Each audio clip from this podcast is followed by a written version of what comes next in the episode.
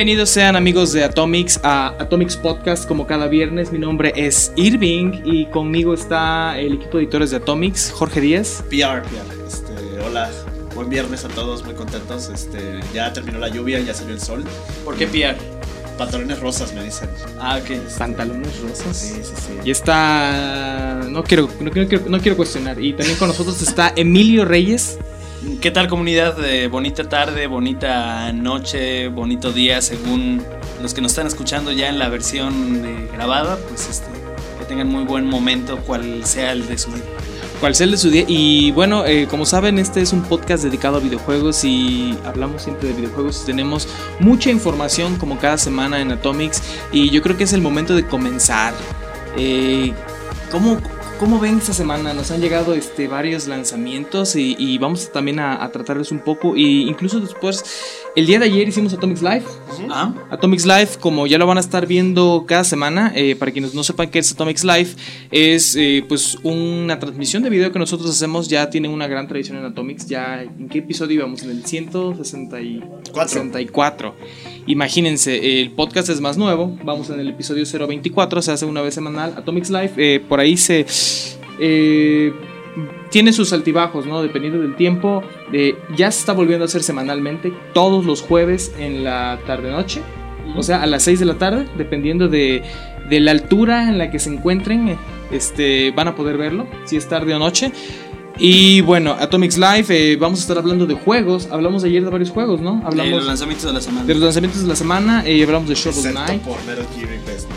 Ah, bueno, Sí. es todavía información que Fe- venía información, de pero claro. también es información nueva y relevante, ¿no? Claro. De- sobre todo con PES que se ya se rompió el embargo, ya se y aparte ya sacaron un tráiler de PES, ya hay nuevas imágenes de PES. Eh, Claudio y Neto Olicón nos estuvieron hablando de PES 2015, también sobre Metal Gear Solid 5, The Phantom Pain. Ah, Emilio nos estuvo hablando junto con Asher de Shovel Knight y Jorge y yo les estuvimos hablando de Valiant Hearts. Corazones valientes. Corazones valientes. Pero Pero bueno, valiente, como la eh, también es momento de comenzar eh, este podcast con las noticias de la semana.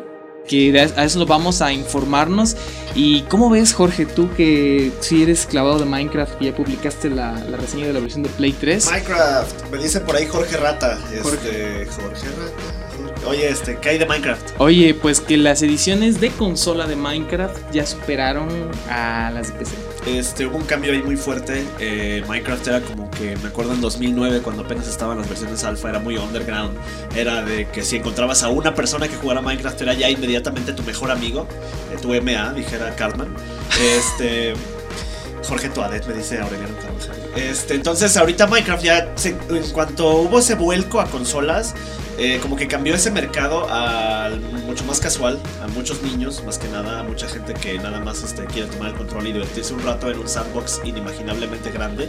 Y muchas DLCs, mucha diversión, mucho arcade, en el sentido de que todo se simplifica y pues vendió mucho más. Los deals, sí, como tú mencionas, no son realmente como. eh, a veces pensamos extensiones de la historia de un juego, nuevos capítulos. Son más bien como skins, ¿no? herramientas de creación. Yo creo que le sucede mucho a Minecraft como también Little sucede en Little Big Planet, ajá, donde lo que te venden pues son eh, tanto para personalizar a tu personaje como para eh, crear eh, tus propios universos. Yo creo que lo más interesante de sus títulos y por lo que quizá son atemporales, a lo que me refiero es de que pues, la gente lo está comprando siempre, no importa que esté de moda, que sea un lanzamiento nuevo, que sea lo que sea, o sea, precisamente porque es la misma comunidad la que le está dando esa frescura al, juego. Yo, yo por mucho tiempo, yo en Minecraft, la verdad sí soy neófito, o sea, ahí sí le voy a entrar ahora hasta que esté en PlayStation Vita, pero eh, Little Big Planet sí le entré este, bastante y sobre todo era, era bueno siempre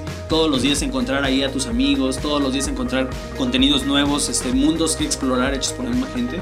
Entonces es el mismo fenómeno de Minecraft y yo creo que es lo que le pega mucho a la Pues no te la vas a acabar porque si comparas el número de gente que esté jugando Little Big Planet con el número de gente que juega Ah, Minecraft en muchísimas plataformas, eh, siempre vas a encontrar al menos alguien con quien platicar. ¿Cuántos millones son? Este, Se ha convertido el- el en, en los más vendidos de todos los tiempos. O sea, el- Sí, solo- 54 solo- millones. güey. 50 Solo en consolas ya superó a más de 5 años de tradición en PC. En menos de un año, consolas ya lo echó de cabeza. O sea, ya Minecraft es de los más vendidos de la historia del universo. para siempre jamás. Eh, y es un juego muy accesible, es un juego en el que el momento en que tú presionas Start te ponen un tutorial si tú quieres y si no, ya, o sea, entras directo a la acción. Eh, entonces, este, le fue muy bien y me da gusto. Eh, pues, y, fíjate todavía lo, lo, que falta, ahorita ya mencionaba PlayStation Vita, llega a PlayStation Vita, llega a Xbox One, llega a PlayStation 4, entonces imagínate, tres plataformas más para Minecraft. Híjoles, no, no quiero pensar este el, cómo va a seguir este, creciendo en ventas y cómo va a seguir este, celebrando eh, Mojang. Yo creo que en algún momento sí, van a, van a llegar. yo sí sé. Ahí a, las 100 mil copias y van a hacer ahí un mega pachangón. ¿Cómo va a seguir celebrando? Yo creo que con copas de oro así. No, hay este, este un cáliz de oro. hay una polémica ahí muy grande porque Mojang ya quiere cobrar cosas en PC. Cuestiones que sean iguales skins. O sea, en PC todavía no, no puedes comprar cosas. Al, al contrario que en consolas. En, en consolas sí compras cosas. ¿Perdón? Ya, ya son evil, dice Asher acá. Este, entonces en PC ya te van a empezar a cobrar por skins, por elementos de decoración. Como en las consolas. Pero lo que pasa es que en, PC hay una comunidad muy grande de modders y de cosas que hacen así padres, como cosas de gameplay, hacen cosas tipo racing, tipo aventura, y hacen sus propios metajuegos dentro de Minecraft.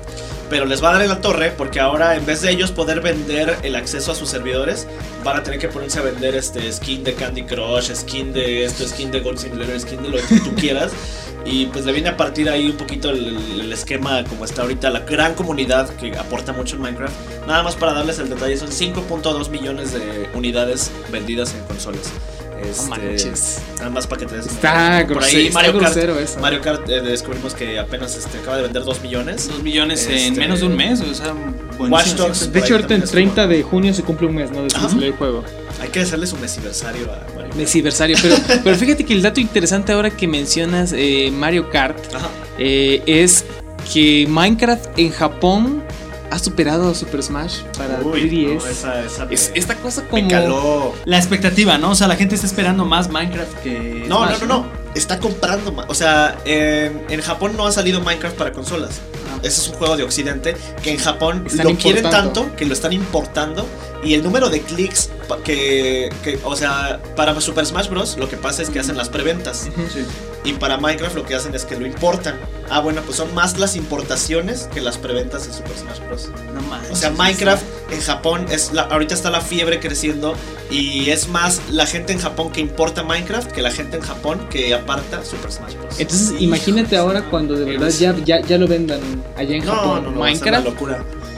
Oye, en China venden no, imagínate, Oye, y, no hay ya, seguramente ya los chinos hicieron su propia versión de Minecraft. Seguro, pero imagínate un chino que vive en un cuarto chiquito con otros otros, otros ocho chinos que de repente le digan, en tu computadora hay un mundo enorme en el que tú puedes... Uy, güey, va a explotar. Ahí tienes tu propio cuarto. sin tener que pagar más de renta, ¿no? Exactamente, va a explotar ahí el chino, Aparte, ellos que... No, no crean que son chistes racistas, pero ellos que pues podrían no tener cama, pero seguramente hacen su LAN party todas las noches Seguro, sí, Oye, eh, pero bueno, regresando a noticias de Nintendo, eh, hablando de, espacios gigantescos eh, dentro del mundo virtual, que el nuevo Zelda. ¿Cómo la ves, Emilio?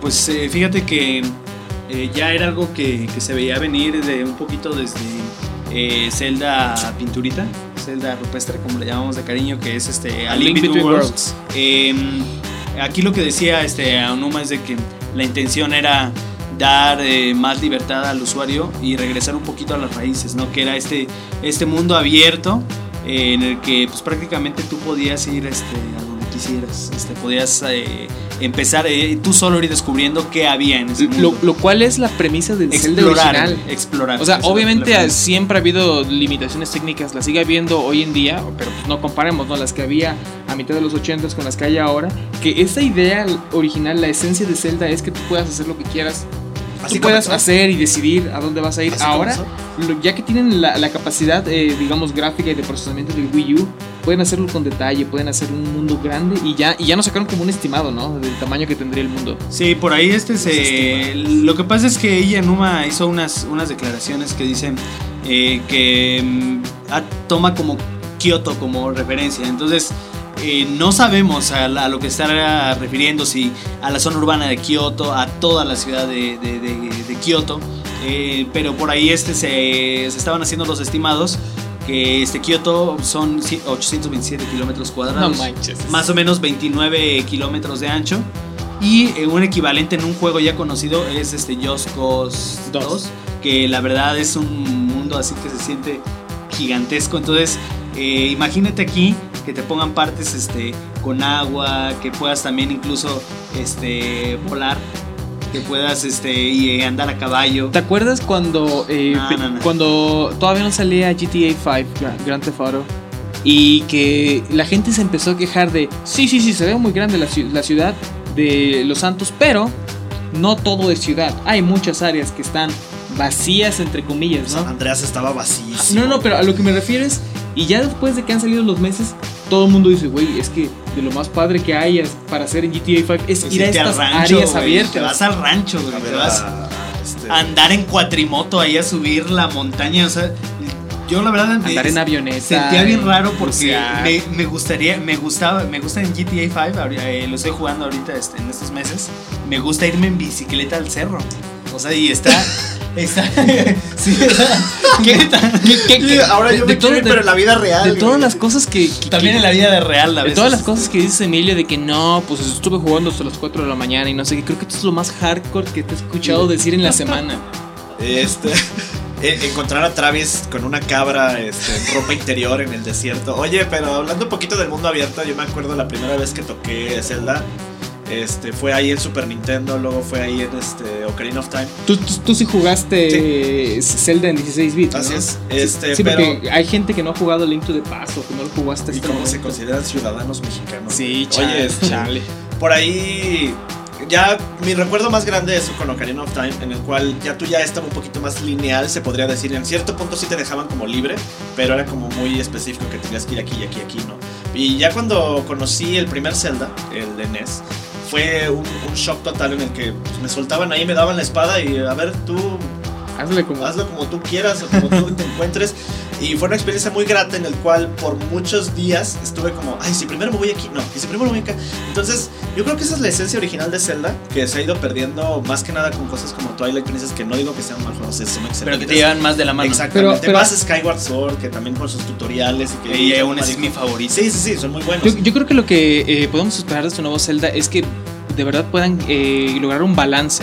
Porque si algo tienen, por ejemplo, estos dos juegos como Skyward Sword o, o Twilight Princess, es que a mí me parece que por quizá las limitaciones técnicas de la consola, eh, el mundo con esos detalles que ellos le quisieron dar y la historia que ellos te querían contar de cierta manera, solamente la podrían lograr con ese tipo de linealidad claro. que quizá la gente no iba a poder como apreciar todo esto.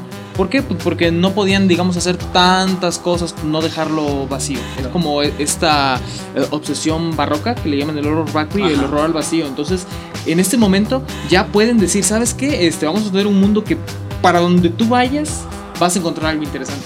De hecho, el- una vez hace un año entrevisté a Onuma y él lo que mencionaba era que a la gente le daba pánico la falta de progreso y que por eso ellos como que los llevaban tan de la mano porque como que la gente se sacaba muy cabrón de pedo de que eh, dijeran ahora dónde voy. Co- Cosa que, que seguramente a quien juegue el Zelda original le pasa, ¿sabes? Entonces yo creo que eh, ha de ser un reto difícil ahorita para Nintendo, sobre todo cuando ellos son tan everyone friendly. El, el hecho de hacer una, una experiencia que, que para todos vaya a ser, sí, única, pero también que, que no te vayan a dejar tan suelto. O sea, a mí me encantaría que te dejaran suelto. Lo, lo mejor sería que, que te dieran la opción, ¿no? Sí, como lo, lo, lo- Pero, lo- pero eso que mencionas, Asher, eh, tiene que ver, fíjate, también a cierto punto como con la educación que hemos tenido. Porque si agarras, no sé, alguno de tus sobrinitos que quizá no esté acostumbrado a X o Y cosa, les pones de verdad un mundo así. Y si tú no los llevas de la mano y para que le agarre la onda, no, Mira, no, no se trabaría. Ya, ya lo comentábamos en un, en un, co- en un contenido que hicimos este, con Asher este, sobre lo que vimos en, en E3, que a mí lo que me parecería más adecuado es como ahorita lo mencionó Asher, que te den la opción. Quizá un modo hardcore que empezara desde un principio en el que no te dijeran absolutamente nada. güey. Una Y onda más Dark y, un- y uno con este que te vayan llevando de la mano, que te pongan un simbolito de qué este, herramienta necesitas en qué lugar. Ese para cualquier este usuario, para que se sienta bien. Me acuerdo que cuando entré a, cuando entré a Atomics hacíamos la revista impresa, me acuerdo que saqué un feature que se llamaba A Link to the Future y hablaba precisamente del futuro de, de Zelda y se iba lejísimo, ¿no? Así decía cosas como, a mí me gustaría que en lugar del mapa la gente lo fuera, o sea, que cada quien lo fuera como dibujando su propio mapa o que incluso tuvieras un sistema que te guiaras por las estrellas para ver dónde Uy. no manches. o sea, eh, pero, En pero el creo- gamepad, güey, Pero yo creo que no es nada friendly eso, ¿sabes? O sea, Ah. por más genial que suena para todos nosotros, yo creo que seguramente un montón de gente se vería alienada por, por esa falta de Claro. progreso. Se Y eso- ¿Cuántos- ¿Cuántos no lo hicimos? Yo, por ejemplo, con Metroid, o sea, del primer Metroid. No, te quedabas era de trabado, güey. Tú dibujabas los. Yo, en serio, en una hoja de papel cuadriculada, dibujaba los, los, este, Los los, cuartitos. cuadra- los cuartitos y decía, ah, uno, dos, tres, y luego para abajo, uno, dos, tres, o sea, y tenía mi mapa yo en, un, en una escribe, en una libreta de, de cuadriculada. Me escribe, Sí, güey. escribe, uy. escribe, ya, comercial, comercial. Este- Oye, pero regresando, regre- regresando a Nintendo, eh, este es como el hashtag de No Shit Sherlock. Bayonetta 3 puede ser posible, no me digan. Yo por ahí sufrí una vergüenza ahí en Twitter. porque me ¿Por dice qué? Asher, pues, obviamente, ¿no? Este, que puse ahí, no, pues es que si vende lo suficiente, seguramente habrá una, una, una secuela. Y Asher, ah, mira, qué sorpresa. Pues sí, obviamente. No, todo producto exitoso, Sí. todo producto exitoso tiene secuela y, y Watch Dogs eh, no tardan en anunciar el nuevo. ¿Secuela o ports? Porque, porque, porque si decimos, este, no sé, ¿qué te gusta Minecraft? No estamos hablando de Minecraft 2, pero ¿cuántas versiones no hay de Minecraft? No estamos hablando, es como por ejemplo Polytron, ¿cuántos juegos ha sacado Polytron? Fez en qué plataformas no están, o sea, y desde que salió Fez, desde que lo sacaron al mercado, lo que han hecho todo ese tiempo, en lo que se han mantenido ocupados hasta este momento es puros, puros ports, ¿no? Entonces, como sabemos que Bayonetta, pues el 2 no lo vamos a ver en probablemente, pues, ¿en qué más lo vas a ver? No lo vas a ver en 3DS. No. Ajá, este Platinum Games anda muy este dadivoso. Este, entonces, este, mucha gente estuvo desde E3 eh, pidiendo a Platinum Games que por favor trajeran Bayonetta 2 y Bayonetta 1 a 60 cuadros por segundo, a 1080p, este, ¿qué más? Con voces en japonés. Y Platinum Games satisfajo, satisfizo, Satisfizo, satisfizo, satisfició sí, eso. Y este, dijo, ahí va, ahí les va, entonces, ¿qué más quieren? Y entonces, ah, lo que queremos nosotros es, ¿qué queremos? Formato Este, físico. Formato físico. Porque en ¿Cuándo lo Japón, en Japón lo van a tener así, en Japón van, van a tener sus dos disquitos, su Bayonetta 1 y su Bayonetta 2. Entonces, pues ahora sí que todos vamos a presionar a, a Platinum Games y, y que también América nos lo, nos lo traigan físico. Pero, ajá, sí, yo creo que la noticia no es tanto que obviamente va a haber un Bayonetta 3 si es que al 2 le va bien. La noticia fue que el director del juego, que no es Hideki Kamiya, este, dijo que la relación con Nintendo fue muy buena en el sentido de que Nintendo al principio les dio mucha libertad de desarrollar como ellos quisieran. Nintendo les dijo, órale, ahí les va, les inyecto dinero y ustedes trabajenlo como quieran. Y entonces cuando iba presentando los avances, este, Nintendo les decía, oye, ¿y qué te parece si mejor haces esto de esta manera? ¿Qué te parece si mejor haces esto de otra manera? Pero que la retroalimentación fue muy sana y muy saludable y muy buena. Entonces a, este, a Platinum Games le gustó mucho cómo trabajan con Nintendo y sintió que el juego eh, ellos lo hubieran sacado como lo hubieran sacado, pero dicen que Nintendo lo que hizo fue como mejorarlo mucho más. Y le da su toque, o sea, Exactamente. lo mismo pasó con este juego de Itagaki, ¿cómo se llama? Devil Este, Star. Devil- Devil Devil Star. Star. Que ellos también dicen, eh, o o sea, ¿por qué es eh, exclusiva de Nintendo? Y muchos piensan que es por una cuestión comercial. Sí, hay una parte del secreto comercial que no podemos decir, pero fue por la gran relación, por la buena experiencia que pasamos y todo lo que aprendimos de Y Nintendo. finalmente aquí lo, lo que pasa con Nintendo y, y se me hace muy chido que todos estos juegos quizá de terceros que adoptan bajo su regazo, que les ponen este, eh, que les meten dinero y todo eso, también le les meten gente de ellos que se involucran. Claro. Entonces, por ejemplo, en este proyecto de, de Itagaki tenemos a dos productores de Nintendo que están completamente metidos y están eh, haciendo un 10% del juego. Entonces, no es que lo vayan a censurar o que quizá vaya a estar diferente, pero también Nintendo le tiene que dar su toque. Y yo creo que todos los que seguimos a Nintendo, precisamente lo hacemos por eso, porque los productos de Nintendo, los, en los que Nintendo mete sus manos, nosotros sabemos que tienen ese toque de calidad que los caracteriza. Y yo creo que es por lo que pues Mario Kart sigue vendiendo un montón y todo eso. Así es, este, entonces, este, más que nada fue eso, decir, oye, nos encantó trabajar con Nintendo y nos encantaría seguir trabajando con Nintendo. Porque le dijeron, oye, ¿y si haces una secuela, qué onda? No, pues sería exclusiva de Wii U también. O sea, obviamente. digo. Y además, y además ¿sabes qué? Que o sea, a mí se me hace un gran acierto llevar Bayonetta 1 a, a, este, a Wii U porque imagínate, si siempre digo, o sea, yo conozco muchísima gente que no toca otra consola que no sea Nintendo, que únicamente tiene Nintendo. Entonces imagínate, ahorita ya le estás ofreciendo los dos primeros juegos de la serie ahí accesibles, o sea, al precio de uno, Así es. se van a llevar dos, los dos juegos de la serie. Entonces, yo digo que el público Nintendero ya, se, ya van a adoptar mucho a Bayonetta, van a decir, Bayonetta es Nintendo. Qué Bayonetta es ¿no? Nintendo Que- y ahora y ahora el tercero Que Bayonetta. Sí- bueno, ¿no? Nintendo me hace muy family friendly y de repente meten los taconzotes de Dominatrix y Güey, de látex. Pues ya, ya, ya los viste en pone Smash. la sangre de Devil's Zero, o sea, es lo menos familiar que puede haber, pero es lo más pero- violento pero, sabes que he visto. qué? Eh, no sé ustedes, pero por ejemplo, yo siento que Devil's Start no va a vender. Pues ¿Quién es como, sabe? es como Mad nada, World ¿quién o No? More Heroes, que también fueron este, exclusivas de Wii en su, en su momento.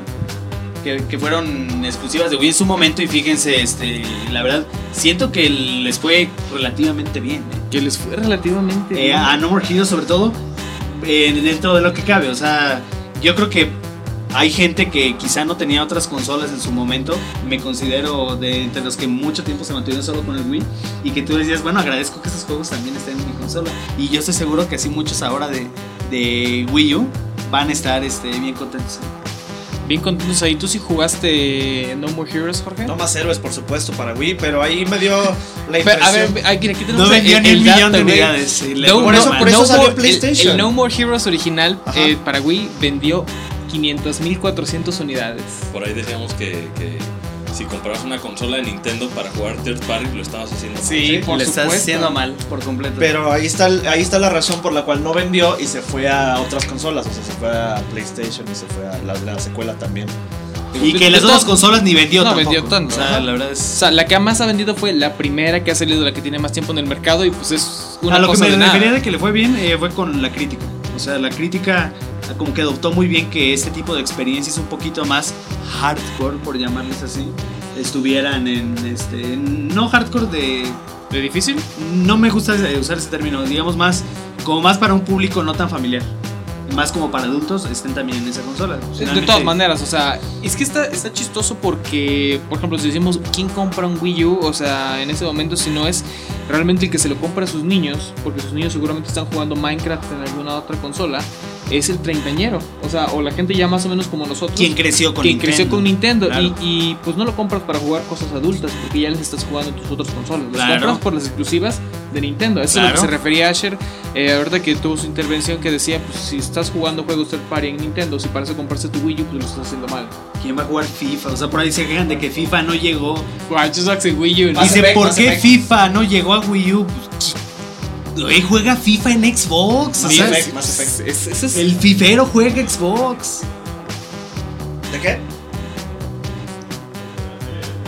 A ver, ¿quién nos dice Asher? ¿Qué? me, hace, se me hace que también nosotros nos pasamos de snobs eh, con este comentario porque pues seguramente habrá algún cabrón emocionado y ilusionado que, que diga, pues yo compré un Wii U para jugar de todo, ¿no? Y Quizás su consola de, de cajón. sí, quizás nada más le alcanza esa y la neta es que le gustó un chingo Nintendo y compró esa, pero también no se quiere perder del Batman Arkham, whatever. Pero sabes que la, la cosa, yo sí entiendo esto, pero pues ¿qué te sale más barato? Comprarte, no sé, un Wii U o un PlayStation 3, el más sencillo. El Xbox 360. ¿Y qué catálogo no hay en, en PlayStation 3? El, el Xbox 360, ¿por ¿qué catálogo tienen? Ahí tienes para jugar años y años y años. Nada a- más a 8 mí- años de consola. No, A mí me pasó esto que dice Asher, o sea, y, y se los comentaba ahorita. Yo por mucho tiempo tuve solamente el Wii. Y en Wii estaba buscando ahí, eh, compré un port horrible de Tomb Raider Underworld, así que tan buguiento que me quedaba atrapado en un cuarto, o sea, y porque yo también buscaba esas experiencias porque en ese momento solo tenía varo para el Wii y tuve que elegir entre Wii, eh, Xbox y PlayStation y yo dije, yo soy Nintendero, pues compro Wii. Ya, en- después cuando compré, cuando, cuando ya junté más dinero y compré PlayStation, Se abrieron tus ojos. se abrieron mis ojos. Sí. O sea, el día que jugué un charter, güey, por primera vez, o sea, la cabeza la me luz. explotó y dije, bueno, en Nintendo, perfecto, me quedo con mi Mario Kart, me quedo con mi Smash, que son irreemplazables. Pero si quiero este otro tipo de experiencias, pues voy a, me voy a PlayStation, me voy a Xbox, me voy a otro lugar. Qué, qué bueno, eh, fue como hiciste que tu primera comunión, diríamos, Así es. cuando, cuando por fin jugaste Play 3. Así es. Oye, este, y pasando ya a la zona Xboxera, eh, Xbox One eh, no quita el dedo del renglón y nos dicen si vas a poder prestarle los juegos de a tus compañeros, a tu familia. Vas a poder armar como, ¿se acuerdan en Steam que puedes armar tu lista de familiares? Es más, es más que prestar los juegos, ¿no? Este, porque digo, esta, esa, esa limitante ya la quitaron desde hace mucho tiempo, lo de los códigos. Ah, sí, sí, sí, o sea, más Pero ahorita es más la onda family sharing, como dices. Compartir, compartir esta palabra. Que fíjense que eso, o sea, eh, ahí Phil Spencer como que dijo, pues ahora sí que ustedes lo buscaron que no esté, porque eh, lo que sucedió fue que eh, cuando Xbox tenía todas esas políticas de que siempre tuvieras que estar este, conectado, de que eh, no pudieras prestar los juegos físicos. Absurdo. Todo eso, todo eso parecía absurdo, pero lo crean o no, todo esto también era, era parte de una estrategia que te iba a dar un montón de funciones y beneficios al jugador, o sea, con esto del poder de la nube y todo este discurso que siempre trae este Xbox.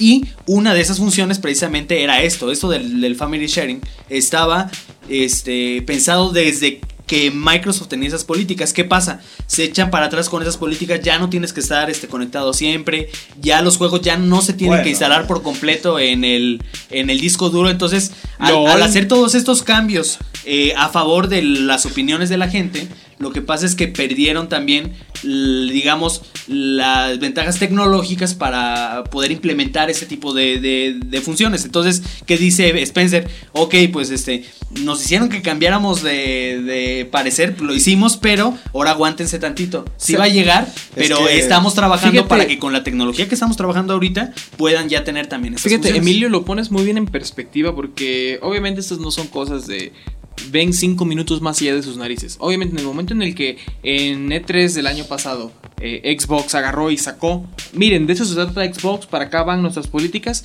No es que ellos eh, tuviesen pensado, y si no les gustan, en unas semanas las quitamos. No, no es que, no, es que las hayan pensado una semana plan antes. trazado mínimo para cinco años. O sea, ellos ya habían construido su plan como, como marca por cinco años. Entonces imagínate cómo fue para ellos el, el, tan rápido poder decir nos vamos a echar para atrás en este plan que teníamos para tanto tiempo. Y pues obviamente, como dice Phil Spencer, por razones logísticas en ese momento seguimos reestructurando.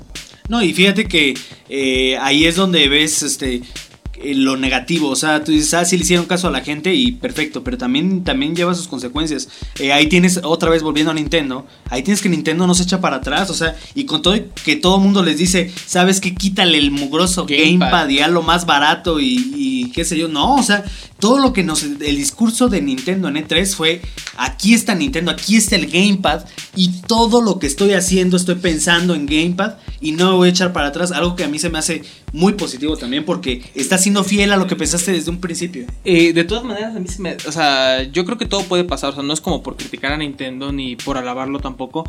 Pero eso mismo decíamos, ¿se acuerdan del 3DS? Que pues, es un 10, pero con 3D, ¿no? Y, obviamente muchas cosas para muchas cosas más. Y sí le quitaron el 3D. No, pero es una opción, tú, ves ahorita juegos como Shovel Knight que utilizan perfectamente el 3D y tú dices ahí los desarrolladores que, trabajan en 3DS siguen pensando en que tienen una pantalla este, tridimensional con la que pueden hacer un montón de cosas. Entonces yo no veo como que ahí el hecho de quitarle el 3D ya como que te quite esa posibilidad de usar esta tecnología. Pues sí, eh, de todas maneras, o sea, es que estamos en la misma cuestión. O sea, cualquier desarrollador que se piense de sí mismo como alguien global que quiere estar en varias plataformas, o sea, que no sea Nintendo mismo haciendo sus juegos, tiene que pensar en el diseño sin el gamepad. Tiene que pensar nada más con una sola pantalla. Entonces, eso, es, eso nos viene a cerrar. O sea, también parte de, del hecho de que pues, Nintendo para hacer parties no funcione tan bien pues ¿por qué va a ser? Es, es también gracias al gamepad, ¿no? El gamepad es, es, esa cosa, esa carga que siguen llegando, o sea, lo puedes ver por un lado como un gran beneficio, por otro lado lo vas a ver también como una, una, barrera, una barrera para los diseñadores de juegos, para los developers.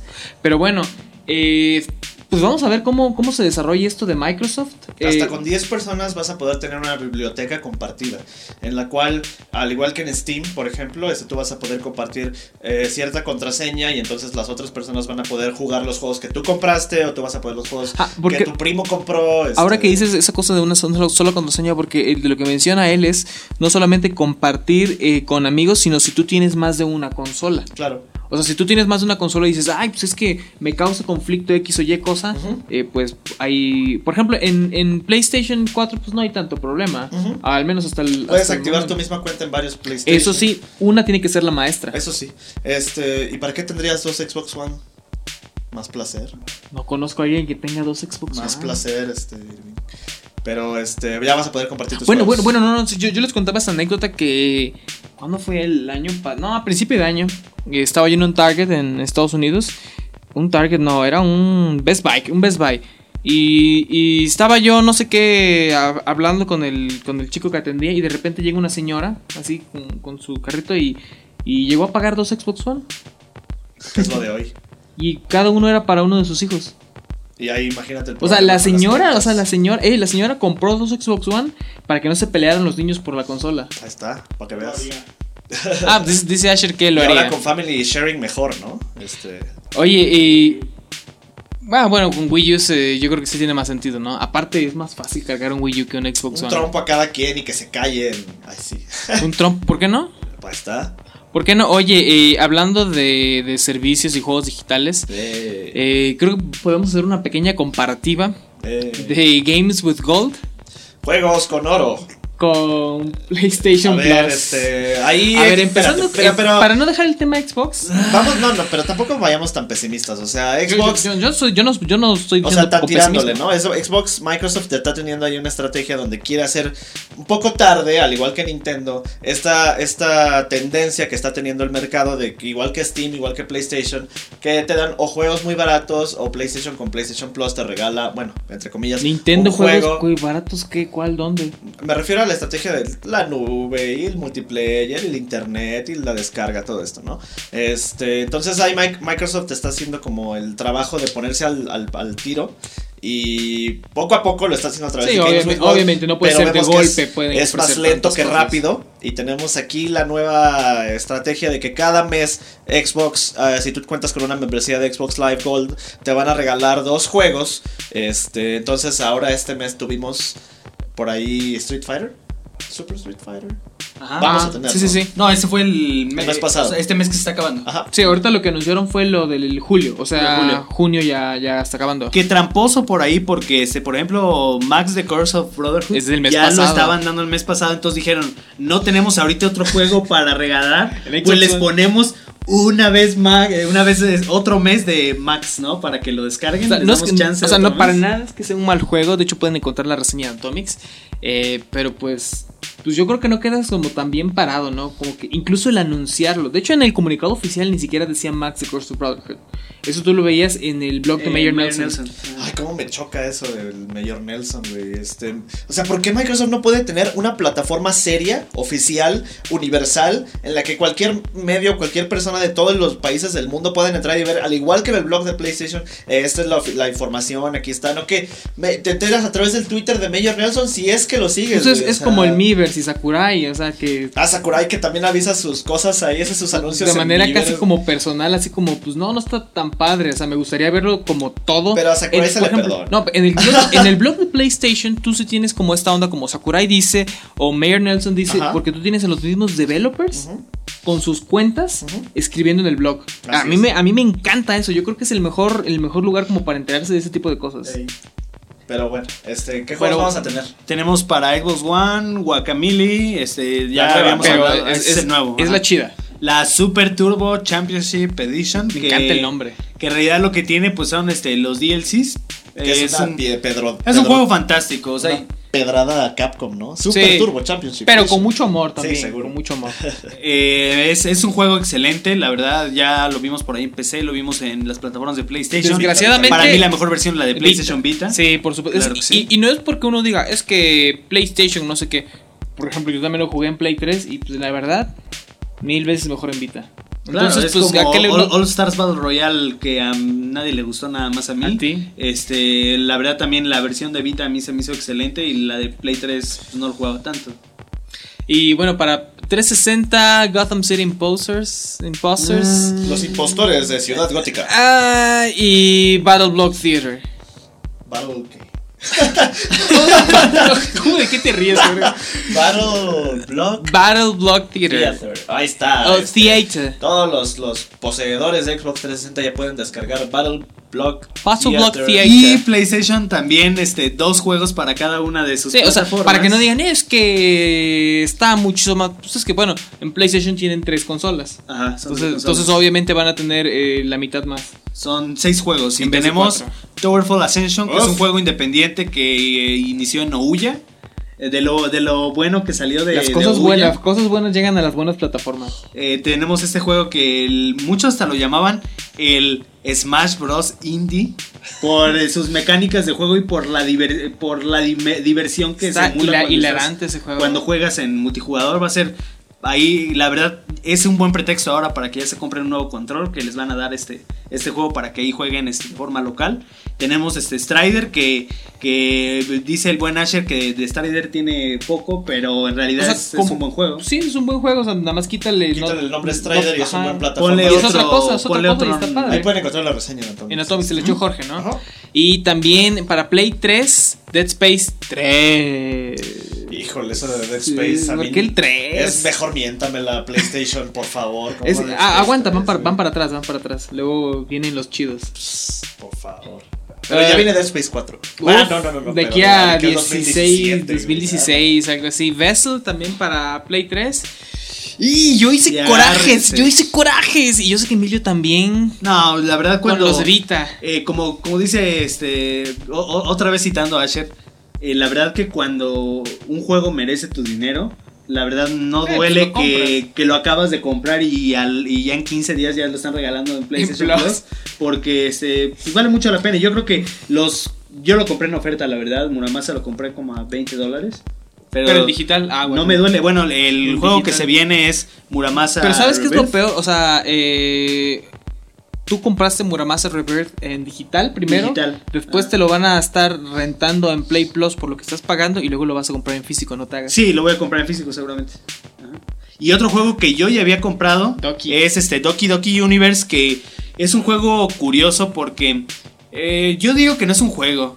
Eh, no sé si recuerdan cuando, eh, bueno, al menos en mi primaria luego nos gustaba, nos gustaba como contestar test de- de- como de personalidad por divertirse, por saber, ah, mira, soy esto, o soy lo otro, o, o, este, según esta, esta prueba, eh, sale que yo soy muy amigable, o que yo soy muy antisocial, o eso. ¿Cuál de las cuatro tortugas ninja eres? hay veces que también te divierte conocerte. Y, y en realidad Doki Doki Universe es eso. Es un juego de preguntas, de, de test de personalidad en los que te diviertes conociéndote más a ti mismo. Eh, tiene varios eh, por ahí paquetes como de test adicionales que te venden como DLC y que finalmente como que te van ahí este, dando una apreciación de, de cómo eres. Entonces, si tienes problemas de identidad, ya puedes es momento de que te compres un PlayStation Vita y hagas tus Ahí te lo regalan. Lo que decían muchos y que, y que la verdad tienen mucha razón. Creo que quien tiene un PlayStation Vita ni siquiera necesita comprar No, juegos. no, o sea, no, sí, neta. Número uno, eh, por los que se quejan de que, pues es que no puedo, ir- o sea, voy a la tienda y no encuentro tantos títulos, es que la mayor parte del catálogo pues no está ahí Es en las tiendas, es en digital. Entonces está, está hasta cierto punto más padre, porque ni siquiera es de, ah, pues es que la importación, que no está, o sea, la, la, la store, la PlayStation Store está súper está súper Y bien. son los precios los mismos para todos lados. Sí. Entonces también eso, eso está chido. No es que no, por ejemplo, lo que nos dan a torre muchas veces aquí, por la, la razón por la cual luego cuando uno va a Estados Unidos dice, me encontré tal juego de Vita en 20 dólares, que aquí está, no sé, arriba de 400 pesos o algo así. Muchas veces son por la importación, porque Claro, lo- es tan caro. los impuestos sobre todo. Aquí ¿Cuánto no te está fregando el gobierno por este por los juegos que te gustan? ¿no? ¿Cuánto nos- y cuánto nos quieren fregar más, ¿no? Pero este eh, la verdad es de que sí, quien tenga PlayStation Vita sí le conviene pagar sus 50 dólares de, de una suscripción anual nada más para que vean todo lo que pueden jugar en un año. eh, No se lo acaban. Sin comprar juegos. ¿Cuá- pero ¿Cuántos son? Dos mensuales, ¿no? Dos mensuales. Entonces son 24 juegos al 24 juegos al año y la verdad este casi todos los que han dado en PlayStation Plus eh, yo ya los tengo ya lo- los fíjate que yo tengo un vicio bien bien malo porque año. No, no casi malo. Compras malo- juegos por convivir, no lo que pasa es que me gusta casi todo lo que sale en PlayStation Vita y casi cada semana estoy comprando lo que sale de los indies que llegan o sea son juegos de 10 Un día, dólares un, día, un día tu esposa te va a hacer así No, como, la, como la auditoría de lo que has No, gastado. que ni en- revise mi estado de cuenta de- del banco porque va a haber nada más ahí PlayStation, PlayStation, PlayStation, Nintendo, Nintendo, PlayStation, PlayStation, PlayStation. No, no, no. Oye, y, más PlayStation eh, Bundle de eh, Last of Us Remastered Ese va a ser miedo. es un hecho. Pero es una para Europa realidad. ahorita, ¿no? Para Europa. Para Europa. Uruapan. Este, Urua- no, seguramente va a llegar. Mexican Lucky. Este, así como nos pasó cuando anunciaron. Pausa comercial. Sigue, sigue. Este, por ahí anunciaron también hace mucho tiempo Mario Kart en bundle con Wii U y una concha azul que al final de cuentas terminó llegando a América. Este, Bueno, solo a una tienda. exacto. Dream On. Al final de cuentas, yo sí digo que vamos a ver PlayStation 4 The Last of Us, ¿no? Porque es una carta muy fuerte de Sony y pues ahí. pues, Pero en Europa, si ustedes están por ahí en París, este, pueden ir a comprarse un croissant y de paso ir por su PlayStation. Oye, 4. que Alex, Alex nos traiga Un uno, saludo ¿no? a Alex, este, que nos traiga un, un croissant. Sí, Alex Jacome, si andas por ahí escuchándonos, seguramente eh, tráenos. y Lo pero- conocerán por el video del color de Nastro ah, el color de Next Remix, ese es eh, Alejandro Jacome, un saludazo y un abrazo. Anda en París. Eh, ni- ¿Quién sabe dónde anda? En Rusia, creo que En anda. Europa, anda en Europa. Anda de Europa, Mexican Lucky. No, eh, nada más para que nos demos una idea, o sea, lo padre que estaría, por ejemplo, tenerlo al mismo precio, al menos que lo que lo, que lo tienen en retail en Europa, porque son que 430 euros. ¿Euros o libras? Ah, no, Euros, no, no, euros, euros, euros, euros, euros. 430 euros son 7600 pesos. Al día de hoy, al día de hoy, al tipo de cambio del día de hoy. Ajá. Y significa que pues, te estás llevando el. O sea, si el juego vale mil pesos, No, va a ser más barato, va a ser de 50 dólares. ¿no? ¿va a ser Es- 50 dólares? Le acaban de bajar el precio en la store y a todos los que ya lo habían comprado le regresaron sus 10 varitos. Bueno, ponle que sean 850 pesos de juego. Eh, te está saliendo en 6 mil y tantos. O sea, la consola. O sea, no te está saliendo ni en 7 mil pesos la consola. No, y recordemos está mal, que a no los está mal. europeos casi siempre les va mal, tienen, tienen precios más altos que acá. Entonces, si ya, si ya vemos ese bundle acá con precios en dólares, yo te aseguro que está muchísimo más barato. No, aparte. ¿sabes lo que va a vender esta cosa?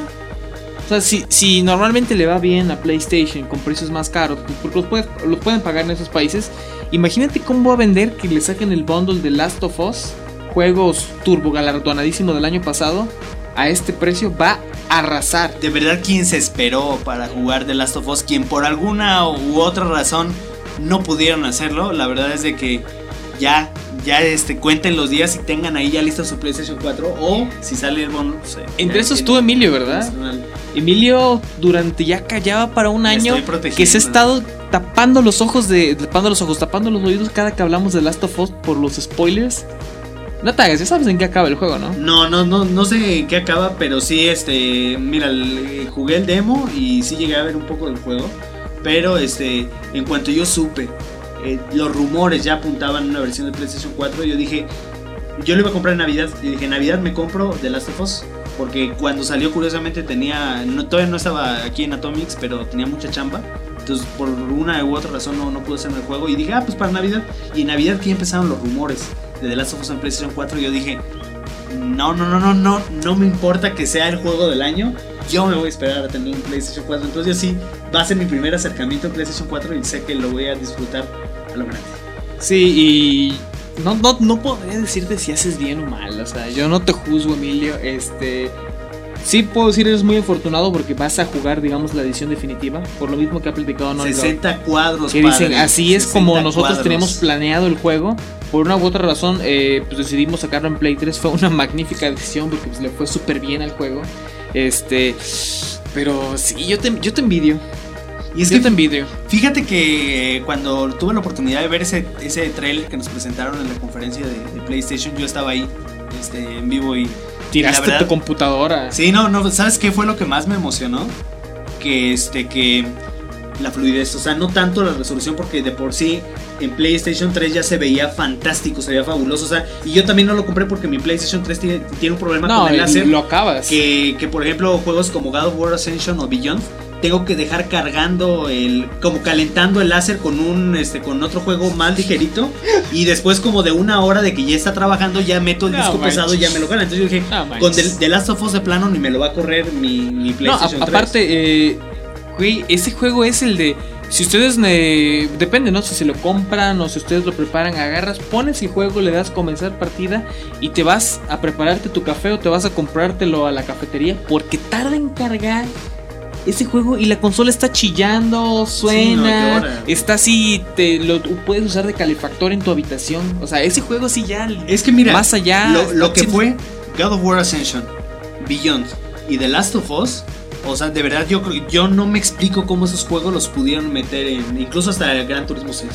Yo no me explico cómo esos cuatro juegos del año pasado caben en un PlayStation 3 y el PlayStation 3 hace lo que hace porque de verdad esos juegos ya desde el año pasado ya se, ya se veían next gen. Sí.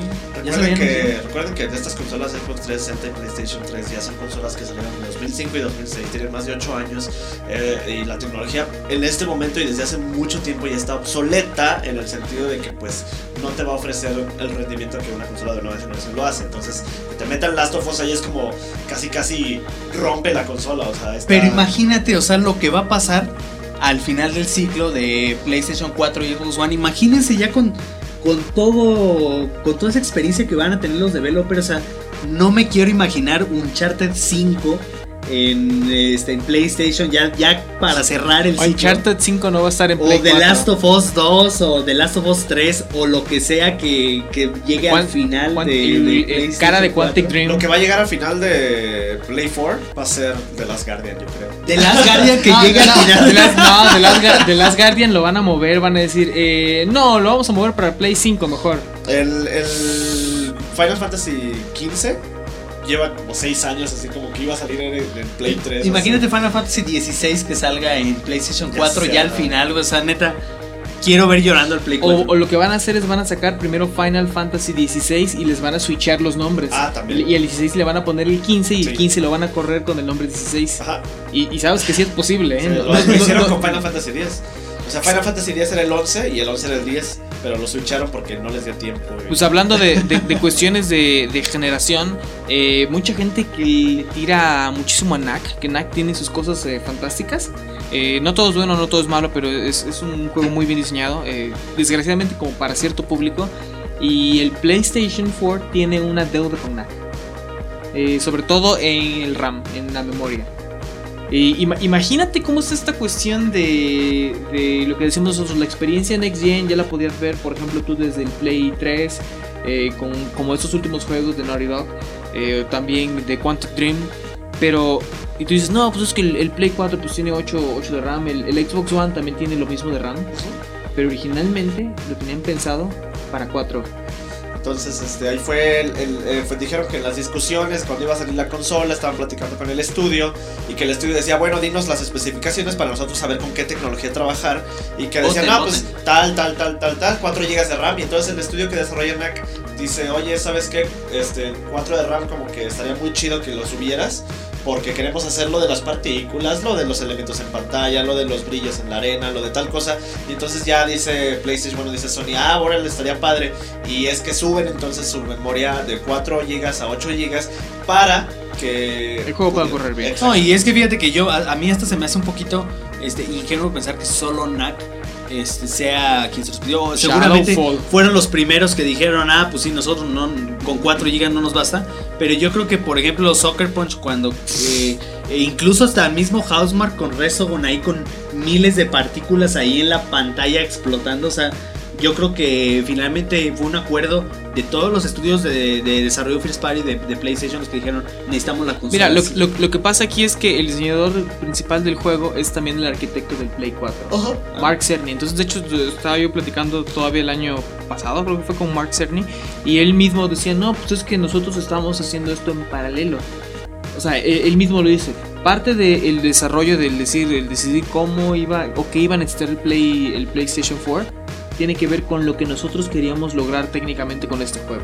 Sí. Entonces, aunque él no dijo en específico, pues es que estábamos bien ingenuos queriendo primero 4 y luego le subimos a 8, pues sí, este, no, no es algo como raro, porque ese juego le sirvió a cierto punto como un molde para hacerlo. Y bueno, también más cosas de PlayStation que ya los nuevos dos controles eh, ya los anunciaron oficialmente. El camuflaje y el azul. Como el azul PlayStation que en realidad le ponen como Wave Blue, ¿no? Me encanta, güey, me encanta. Ya, ya me veo jugando Resogun con ese control. La verdad es que este azul se ve. Se ve El azul se ve increíble. El Magma Red, eh, no sé, o sea, eso no sacaron imágenes, ¿verdad? Ese todavía no se anuncia. No me gusta Este- tanto el rojo, yo eh, casi siempre opto yo por el azul. Sí. Todo. Por, Sí. También por tus equipos de fútbol o. Ah, no, yo, yo no lo voy Fan a de los pitufos. Cuando los pitufos, yo, eh, por ejemplo, ese azul PlayStation me encanta. Eh, pues yo ni juego fútbol, ni veo fútbol, la verdad me viene valiendo. Ah, pero tienes tu playera de fútbol de Sí, PlayStation, semana De azul. me regalaron una playera del de, del equipo de PlayStation de fútbol.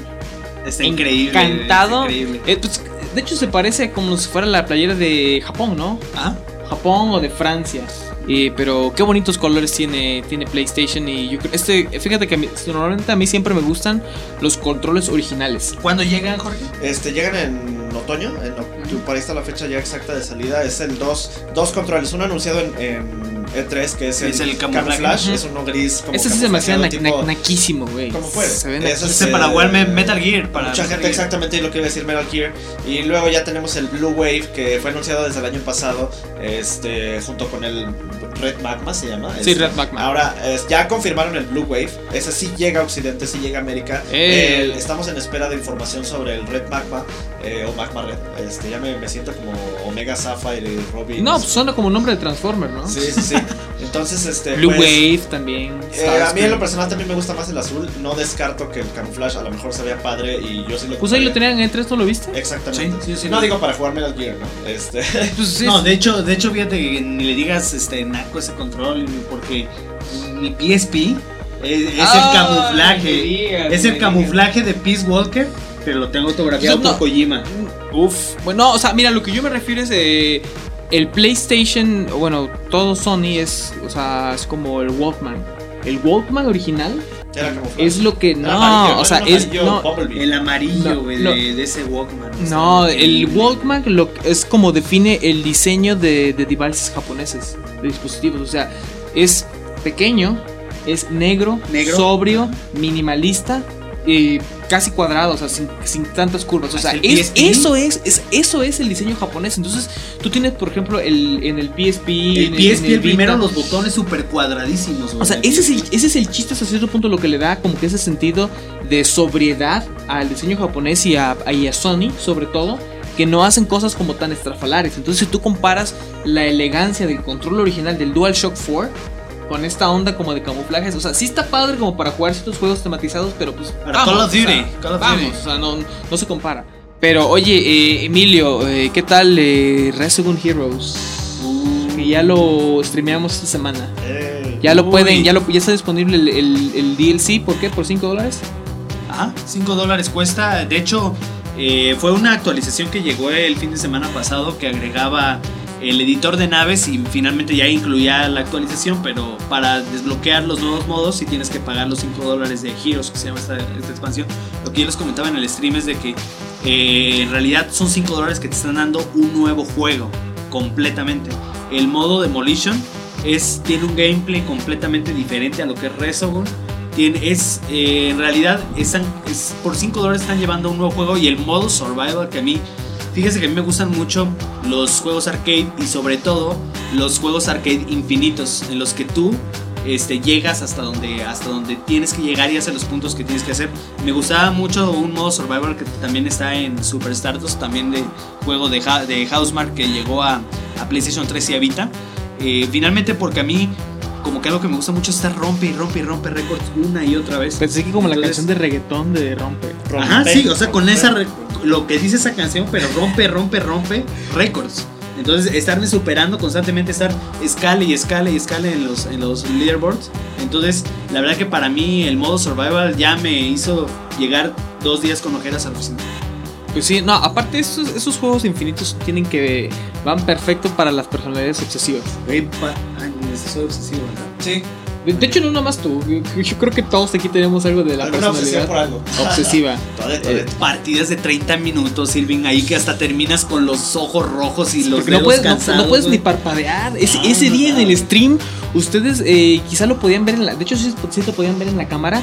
¿Cómo acabaste, Emilio? O sea, te veías así en modo Sí. Rage Mode, como le llaman, Sí. ¿no? En Focus. Y, eso que hice poquito, hice 12 millones, porque ya después seguí jugando en mi casa y llegué como a treinta y tantos. Y por cierto, ahí. ¿Ya qué nivel estás en el leaderboard? ¿En, Eh, estoy 200? como en 200 y cacho. Eh, hay un, un saludo a Max Herald que nos estaba viendo ese día en el stream y dijo, ah, si Emilio supera los, los 10 millones, le compro un mes de, de Spotify. Y terminando el stream, me contactó por redes sociales, me pasó el código de Spotify y ahorita ahí traigo mi música en el teléfono. Ya no oyes comer- ya no oyes comerciales. Ya no, ya no hago comerciales, ya, Ya no- a- a este Ya no usas un servicio compa. freemium, entonces. Free. No, ya no. ya no. LOL. Oye, pero muy buena la actualización de Restemon. Este, Muy buena, muy buena. Y bueno, y seguimos ahora con Hello Games. Hola, Un- juegos. un- uno, de, uno de los de los juegos que más están causando revuelo este año. Eh, Pues fue- cuando fue lo presentaron en, la, E3. en la consola, en la consola, en la conferencia de Sony, o sea, la gente estaba así como que, eh, mira, para mí fue muy emocionante porque ver a este desarrollador que, que habló del juego en el escenario, que agradeció que, que las eh, expectativas estaban muy altas, recordemos que este pobre estudio lo que le sucedió fue que La inundación. este, se inundaron, lo perdieron todo, incluyendo parte del desarrollo del juego. Son cuatro o cinco personas de, este, de Gran Bretaña que están haciendo este, este título. Y la verdad que cuando, cuando se presentó en el escenario este desarrollador, fue como de los momentos como más conmovedores de E3 porque se quebró en el escenario. O sea, tartamudeó, eh, como, que se, como que se fue así de la emoción. Como ¿Quién que- fue Shang Murray? Creo que fue Sean Murray. Ajá. Y la verdad, este, se le veía casi casi hasta la lagrimita de que estaba bien emocionado y bien agradecido de estar ahí. O sea, y, y es cuando ves gente que trabaja también como Hello Games, que, a- que a mí me gustó mucho. Este, Joe Danger. Joe Danger, y que ahora es- este proyecto se ve turbo increíble. a mí me encanta ver cuando un, cuando un estudio de verdad Ay. puede lograr su verdadero potencial. Porque entre. Pues. Ponle, o sea, hasta de entrada, mucha gente que rechazaba a Joe Danger por el puro diseño de personajes. Dice, no, pues seguramente se ve un estudio bien iOSero. Como que anda a hacer juegos así como que tipo para móviles. Pero ya cuando tú ves algo de este. De este calibre dices, no manches, ¿cómo pudieron dar semejante Salto. brinco, semejante salto, es a mí me parece fantástico. Eh, imagínate una onda, digamos hasta gráficamente, dice la gente que dice, no, pues es que a mí me gusta mucho Proteus, eh, yo espero mucho de Witness, aquí tienen un, un juego que les va a volar la cabeza, los va a dejar sedientos por más. Eh, Es que están con el trailer, ¿no? es que... Ya se quedaron pasmados. Ajá, ahí, o sea, es que está- estamos viendo ahorita el, el trailer así como eso mismo que platicábamos, o sea, de, de Joe Danger, cómo pudieron dar ese, ese brinco. Que ellos mismos este, publicaron un, un bonito video este, donde hablan del desarrollo del juego, incluso No, también hasta de, de la misma historia de la inundación. De la inundación. Este, y cada, cada que ves tú este mundo que diseñaron ellos, eh, te quedas pasmado, sobre todo por la posibilidad de creación que tiene. Eh, recordamos este sistema que es una especie como de sistema genético, ¿no? Que a partir de diferentes elementos como únicos, tú puedes, este, el, el juego mismo, o el- este motor del juego mismo, puede crear diferentes, eh, pues, desde naves hasta criaturas. Entonces, eso te asegura que no solamente entre personas, sino entre las partidas, tú vas a ver cosas únicas. Ajá. Y incluso, si nosotros vemos, no sé, juegos eh, que nos gusta mucho luego platicar de, como el, el ejemplo de Tiny Tower, no sé, Jorge, tú jugaste eh, Tiny Tower. Sí, ahí ¿Qué- ves. Uh, Que también, es, que también es un juego eh, pues muy sencillo, pero que, que está basa- que está basado como en la genética, hasta cierto punto, ¿no? Que tú tienes como las fórmulas de ciertos personajes con ciertos... eh, con, con ciertas características, entonces tú las vas así como que combinando y te van a dar cosas, pero ¿qué, es, qué tiene esto? Está limitado porque está ya predeterminado todo esto. Entonces este juego lo que permite es que tiene esta, esta como apertura para tantas posibilidades y aparte el mundo, el mundo abierto literalmente es un universo Y abierto. tienen hasta su propio motor gráfico. Sí, que tuvieron, tuvieron que desarrollarlo porque no. O sea, ellos dicen, no, pues es que muchos eh, que quieren, no sé, hacer, usar Unity para todo, pues se ven como. Tienen la apertura para portar a plataformas, pero se ven limitados a, cos- a, a nivel diseño de juego. Mira, cuando veo que muy pocas personas están haciendo esto, por ejemplo, otro caso es Transistor, que también tú llegas al final del juego y ves que en los créditos hay literalmente como 10 personas. Creo que son 12, me dijiste, ¿no? a 12, algo así. Tú, es donde, de- donde, donde recuperas toda la fe en la industria de los videojuegos y dices, mira la, las maravillas que están haciendo equipos tan pequeños. O sea, cómo entre tan poquita gente están haciendo desarrollos magníficos que se la matan a juegos AAA. O sea, en cuanto eh, a la experiencia que como usuario te están ofreciendo. El mismo Shovel Knight de- del que ¿Cuánta gente hizo Shovel Knight? debe ser, debe, debe ser también un equipo súper pequeño y que lograron así retratar toda una época de, de- de videojuegos en un producto. Entonces, créeme que cuando veo No Man's Sky, Tran- Transistor, este, eh, Shovel Knight, de verdad que recupero toda la fe en la industria. La industria en la humanidad. en la humanidad, neta, o sea, qué gusto me da. Que, toda- que todavía hay gente no solamente inteligente, porque gente inteligente pues tú la vas a ver haciendo negocios por ahí, pero tú ves gente talentosa, gente con inspiración, que por una u otra razón termina concretando esos proyectos. Me da mucho gusto. O sea, es ni decir de que, no sé, ves cómo vemos luego este cada semana y la gente postea en redes eh, como quejas hacia las compañías, como si les interesara, diciendo no les voy a dar mi dinero para no sé qué, o lo voy a comprar cuando esté a 200 pesos o a 100 pesos, o no sé, o sea, como reclamando, diciendo nadie, nadie se merece mis, mi atención. Yo creo que esos son ese tipo de cosas, ¿no? Lo que nos hace falta ponerle un poquito de atención a este mundo que no es el mundo, digamos, de los turbocorporativos AAA, para que te digas, no manches, si hay, sí hay gente que merece. claro, claro. Oye, pero yéndonos hacia el triple A, yo creo que no todo es malo. no todo es malo y por aquí tenemos una noticia de Gran Turismo que fíjate estuvo bien curioso cómo, cómo llegó a mí esta noticia porque eh, ¿A mí el de Wii o el de no, no, no? A- a mí no, Ah, de ti. a mí como editor de noticias de Ah. Atomics el que me dio el pitazo de esta noticia que incluso la tuvimos un día antes que en el mismo blog de PlayStation este fue Diego Mastreta que pues él es un gran Fan de aficionado Polyphony. a, este, a todo el automovilismo y en especial a, este, a Gran Turismo A quien le mandamos un saludo que esta semana se echó la reseña, reseña de, de Grid. Autosport. que a ver si nos echamos por ahí a un Hanson también. Por supuesto, Para- por supuesto. Y, tal- y que también es un juego. fan de Polyphony. Creo que en el pecho él tiene tatuado, ¿no? El logo de Polyphony. El GT de Gran, Turi- de Gran Turismo. Eh, fíjate que él, él estaba muy emocionado y me compartió esta noticia con mucha emoción que eh, la FIA, que es la Federación Internacional del Automóvil o del Automovilismo, eh, es, es, es la organización que regula todo el deporte del automovilismo como tal, o sea, las principales competencias del mundo y todo eso son reguladas por este organismo. Entonces ahora la FIA ya le dio su certificación y su, y su seal of approval a eh, varios de los circuitos que están en Gran Turismo 6.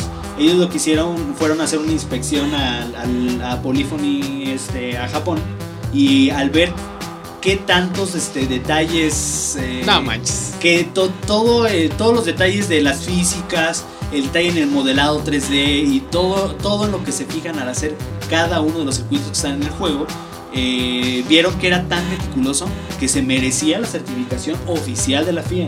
Y para celebrarlo van a hacer este, un torneo, Ah. un torneo oficial en el que ya pues prácticamente eh, estás viendo ya automo- automovilismo real en los videojuegos, algo que siempre ha sido el, el sueño de Kazunori Yamauchi, digamos, representar por completo toda esa pasión del automovilismo en los videojuegos, cosa que pues eh, quiere lograr a través de la serie Gran Turismo, y él mismo lo dijo, eh, para nosotros este es el logro más importante de toda nuestra carrera y, y es un paso más en ese querer unir el mundo del automovilismo eh, virtual con el autom- automovilismo real. Entonces, eh, quienes quieran conocer más sobre esa historia de, de- de cómo Yamauchi quiere cada vez acercarse más a lo, a lo real, por ahí pueden ver el Documental documental, este, Caz, que está este, disponible ahí en el canal de PlayStation y está muy, muy bueno. Lo pueden- sí, lo pueden ver en internet, en YouTube.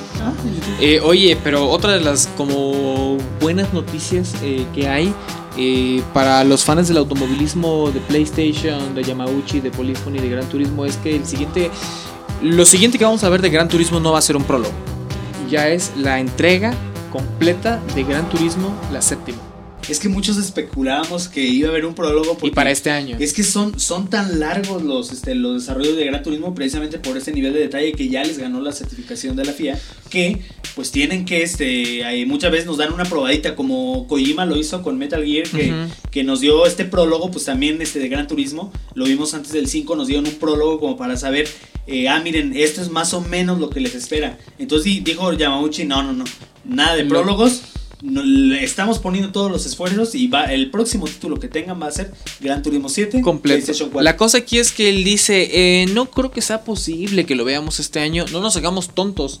No va a estar este año. O sea, no son personas que se lo tomen a la ligera. Yo, yo, yo entiendo que él, quizá entre la presión por verse amable y no decir fechas oficiales, él dice, no, pues este, quién sabe, no, no te confirmo que salga o no salga este año. Obviamente no va a salir. Con todo el trabajo que tienen ellos y, y- y el nivel de detalle que se toman, es obvio que mínimo hasta el próximo año. Sí. Este, otra cosa que él agregaba es que pues sí vamos a seguir en la misma línea que seguimos eh, al menos en, en las clases, ¿no? Y los, y los modelos de autos desde la cuarta entrega, eh, sobre todo porque pues también no nos hagamos tontos, o sea, ¿quiénes juegan Gran Turismo? O sea, no es que eh, año con año vay- vayan como que así acrecentando su base de fans, sino son como este público Un que ya conoce, un claro. nicho Y específico. que es muy grande, ¿eh? Que es muy grande, pero que como él mismo dice, es que ya tiene cada quien como sus favoritos. Entonces Ah. no les podemos mover eso, o sea, ni, ni el chiste es como agregarles más, o sea, muchas veces vemos que, que de una entrega a otra entrega de algún juego de carreras, de lo que te más entregan es, ah, nuevas pistas y nuevos carros. Pero pues esto, ellos no, o sea, ellos lo que les preocupa es el realismo, la física, la simulación. Claro. De hecho, platicando con, con Diego, él me dice, mira, te voy a decir algo bien fácil. Quien crea que Gran Turismo es un juego de carreras, lo está haciendo mal. Quien compre Gran Turismo por las carreras, lo está haciendo mal. Es un juego de la simulación. Es, tú estás comprando un. El chiste es comprar un simulador, un simulador eh, no un juego de como carreras. en aquel. eh, yo, yo recuerdo muchos de los simuladores con Fly Simulator que, que yo le seguí la pista un buen rato en PC, que sí me compraba todas las entregas. Eh, de hecho, a lo mejor quizá podría pilotar un, este, un avión en un caso de emergencia. ¿Sí? Con lo que aprendí. No, no, no. La verdad es que si no lo sigues practicando, se te olvida. Es como, cual- como cualquier cosa que, y sobre todo que no aprendes muy bien, pues se, se olvida. Es como jugar Entonces, Tekken también. eh, entonces aquí, pues, qué chido, qué chido que este que tenemos este simulador de automovilismo en el PlayStation 4. Oye, eh, ahorita que ya llegó la, la nueva actualización de, de Titanfall, también ya se confirmó que vamos a seguir viendo más DLCs, que era obvio. Eh, con el lanzamiento en el primer cuarto de este año, eh, no, no todavía no decían, no, pues es que vamos a tener Titanfall 2 para el próximo año. Para nada, o sea, todo esto apuntaba que el juego iba a tener DLCs casi infinitos. Eh, y ya tuvimos el primero, ¿no? Con los nuevos mapas. Eh, tenemos también muchas cosas agregadas en esta última actualización. Pero ya dijeron que para septiembre y diciembre de este año vamos a, ver- a seguir viendo DLCs. Eh, pues De hecho, fíjate que ahorita acaba de llegar una actualización bastante fuerte que mejoró bastante Titanfall. Eh, por ahí agregó un, eh, un modo como este, un featured game mode, que es un modo que van a estar cambiando. Que ahorita tienen este uno en específico, pero no va a ser fijo, sino que esa, esa sección la van a estar cambiando, van a estar experimentando con varios modos de juego. Entonces siento que esto le puede dar bastante frescura. Y también algo que hacía mucha falta, mejoraron por ahí el matchmaking, eh, de manera de que ahora, incluso cuando ya están hechos los equipos, se pone el matchmaking a balancearlos para que no haya que te toca ahí tres que ya tienen así un super nivelazo contra otros que son más principiantes este, y que siga siendo una experiencia agradable. también para optimizarlo, ¿no? De que fuera más rápido. ¿Te Ajá. acuerdas al principio muchos, este, cuando nos quejábamos del tiempo que luego tardabas tú para encontrar una partida? Sí, sí, sí. Este, obviamente en eso no tardaron mucho, pero buscan hacerlo más eficiente. Y pues, ¿cómo no? O sea, prácticamente lo que están ofreciendo con Titanfall es como una especie de servicio. Ajá. Vale, que tú ya pagaste tu entrada, que es comprar el juego. Pero pues si el juego, pues lo que, o sea, no tiene, digamos, una campaña fuerte eh, que la gente pueda apostar. No, pues yo estoy pagando mi dinero para que me den 7, 8, 12, 14 horas de juego. Sino más bien te están dando pues un servicio, una experiencia de poder tú entrarle al multijugador en línea. Sí. Oye, y Metal Gear Solid, ahorita que mencionabas Metal Gear Solid 5 con, con Kojima y que sal- soltó por ahí un prólogo. Eh, número uno, ya desde cuántos años no eh, Hideo Kojima no dice, pues yo la verdad hago juegos porque no hago juegos porque no puedo hacer películas. Eso, en el último tráiler lo dijo todo, ¿no? Este, por ahí también recibió muchas, muchos, ¿cómo se dice? Eh, Fue muy aclamado por Halagos. halagos, muchos halagos estaban. Alabanzas. alabanzas. ya iba a decir otra cosa. Al señor. Este, por parte de directores de cine famosos que dijeron, no, pues es que la verdad es un buen trabajo cinematográfico de narrativa audiovisual. Recordemos que Hideo Kojima, aparte de que hace juegos muy padres en cuestión de gameplay, en cuestión de playgrounds, este, también se avienta mucha carga emocional también en una cuestión de narrativa audiovisual que eh, exhibe a través de los elementos como la, los diálogos, pero también eh, la posición de los personajes, las emociones, el tema del, del cómo está situada en los mapas, este, es una narrativa que no nada más te la cuenta como una historia lineal, sino que también tiene que ver con todo lo que él crea alrededor del gameplay. Y entonces, pues este último trailer de Metal Gear tiene una fuerte carga cinematográfica, narrativa y audiovisual. Fíjate, uno de. eh, y también hay, hay una, una com- compilación de las opiniones de, directores de cine. Uno, un director que me encanta, que es Nicholas Winding Refn. Que si no vieron Only God Forgives, lo están haciendo mal. Eh, película increíble. eh, salió el año pasado. Él dice: Veo los trailers de Metal Gear Solid 5. eh, ver los trailers de Metal Gear Solid 5 te deja con la pregunta de si los espíritus de Dostoyevsky, Kubrick y Caravaggio entraron en el cuerpo de Kojima, utilizando el arte del juego como su medio. Llega a donde nadie lo había hecho. No es cualquier hijo de patio el que te- fuerte. el que te lo dice. Eh, tenemos, eh, ¿por qué no nos lees la, la siguiente de Park Chan-wook? Eh, de hecho, ha estado haciendo películas a su manera. Los juegos de Metal Gear Solid ya son películas, las películas del futuro. Sí, es alguien que también sabe de, de películas de acción sobre todo. De Park Chan-wook. Sí, luego dice cuando... Este... tam- ah, ¿Por qué no nos lees? ¿Cuál? ¿En qué? Guillermo este, del Toro. Guillermo del Toro. Guillermo, ¿Dónde está oye, Guillermo del Toro? Ah, ya. Oye, Este- pero Guillermo del Toro va irá a dirigir Pacific Rim 2. Ya dijo ¿Ya? que sí. ¿La acabo de anunciar? Que la vamos a ¿Eh? ver muy pronto No, en no, 2017. no, era, era broma, te preguntaba porque hay- por ahí preguntaba de, sí, está chido que va a existir la película, pero que la dirija Guillermo del Toro. No, no, no, era la de Fatal Frame. Fatal Frame. Ahorita ¿eh? vamos para allá. Este, pero por ahí Guillermo del Toro, este. Que dice que Kojima sigue siendo una gran inspiración para mí y Metal Gear continúa entregando un mundo vivo. Es una ventana al futuro del medio, tiene una narrativa que te deja sin aliento y una expresión artística. Es sorprendente. Guillermo del Toro, director de películas como Pacific Rim y Laberinto del Fauno. Mexicano. eh, Mexicano, obviamente, ¿no? No, Este, claro que sí, claro que sí. Por ahí hay un comentario de que va a haber, bueno, este, la nota de que va a haber una película de Fatal Frame, pero ahorita estamos en Metal Gear. Eh, y de hecho están, va a haber dos, ¿no? Dos películas de Fatal Frame. Dos películas de eh, ¿Por qué no nos platicas de eso una vez? Este, como recuerdan, hace unos meses eh, se dijo este, que va a haber una exclusiva ahí para Wii U también. Que de veras vienen muchas cosas fuertes para Wii U y una de ellas es Fatal Frame. Este, de esta serie magnífica de Survival Horror Uf. que empezó en PlayStation 2, eh, desarrollada por Tecmo Koei. Que por ahí nos dicen que va a haber también una película, una adaptación al cine, pero no va a ser del nuevo juego de Fatal Frame, va a ser de la novela.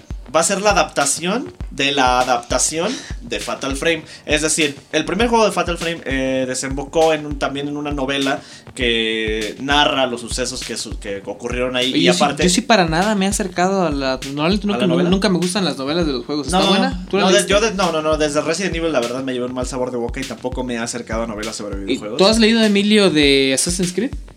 No, ¿Las eh, por ahí están los, los libros, pero no. Hay no. que leer más, Lo que pasa es que no los he conseguido. Este, entonces, este, se hizo esta novela y la película va a estar basada en esa novela. Eh, sin embargo, eh, también se va a hacer una adaptación hollywoodiense, o sea, Hollywood va a hacer una película de terror del nuevo juego de Fatal Frame para Wii U. Es decir, Fatal Frame 5 va a tener una película de Hollywood que va a acompañar, no lo va a acompañar, sino va a llegar después que el juego. Lo que nos dice que muchos, por ejemplo, el último Fatal Frame, Fatal Frame 4, que salió para Wii U, es que para Wii, perdón, no llegó, no llegó a Occidente. Esa cosa solamente la podías fatal. importar. Eh, a Europa sí. Ajá, y tenías que, ajá, o jugar una versión parchada o qué sé yo, ¿no?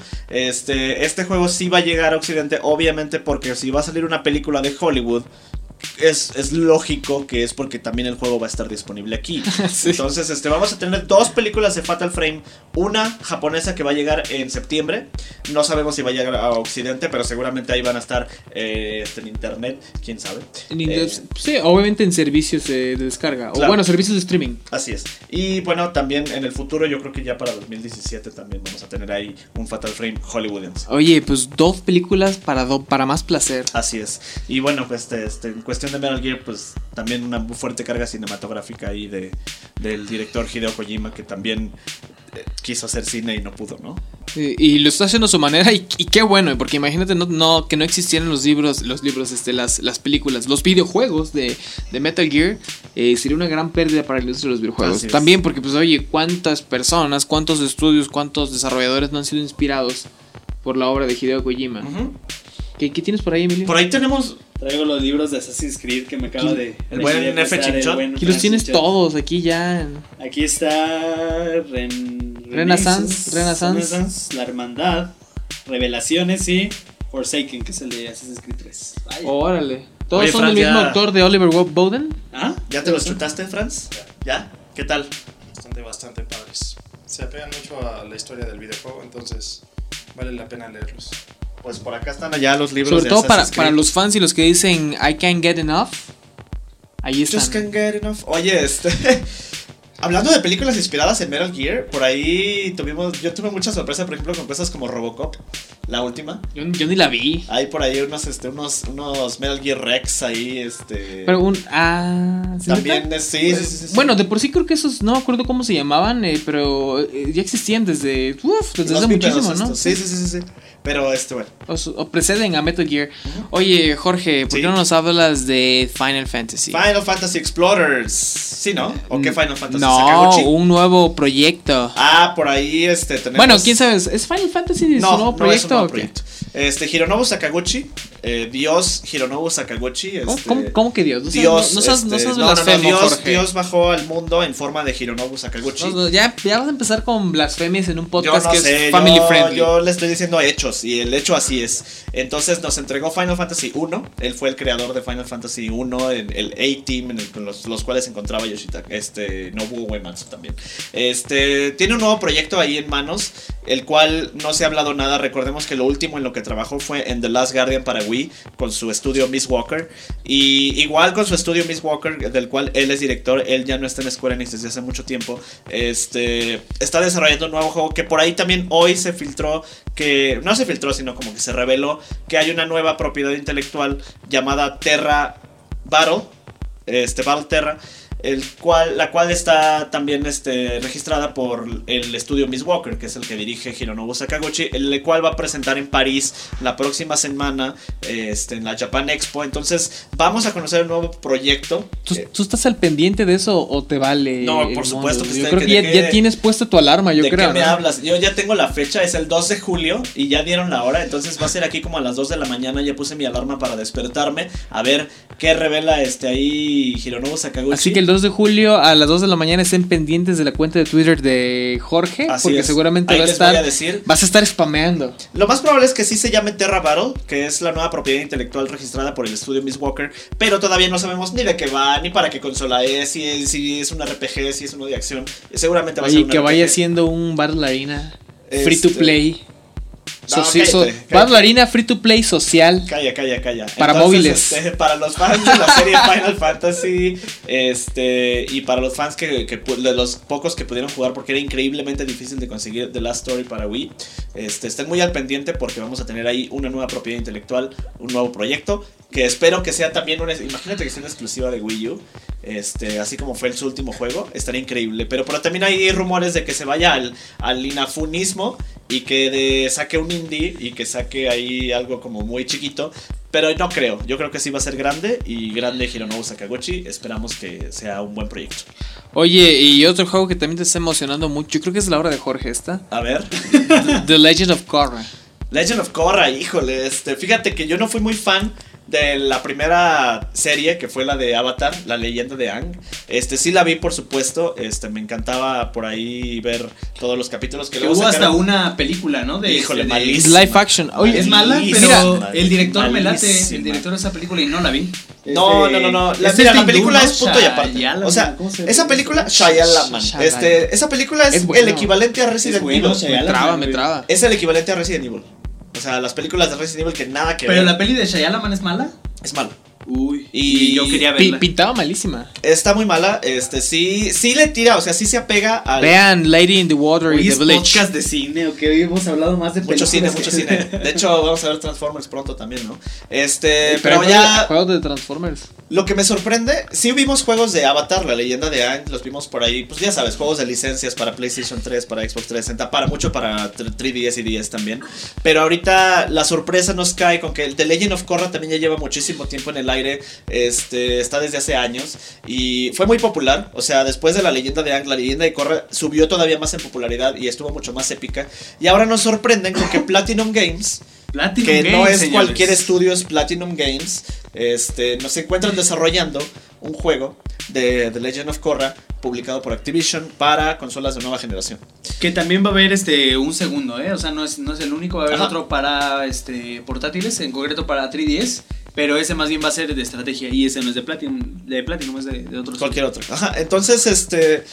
En cuestión de que sea. Yo extra. Mira, fíjate. Hace, hace años. eh, eh, hablo del GameCube y PlayStation 2 y Xbox.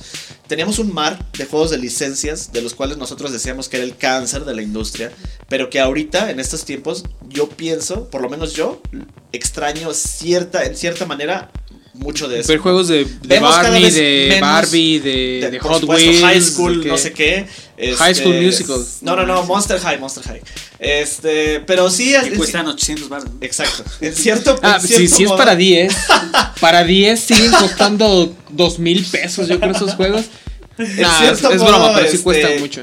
Por, debido a que las producciones de videojuegos cada vez son más caras, el, el- ahora sí que la distancia, eh, ahora sí que casi como entre ricos y pobres, está la distancia entre juegos AAA y juegos indies es cada vez más grande. Entonces casi casi es que como que ya no se pueden hacer juegos medianones. ¿A qué me refiero? Ya casi hay menos, hay menos juegos de licencias.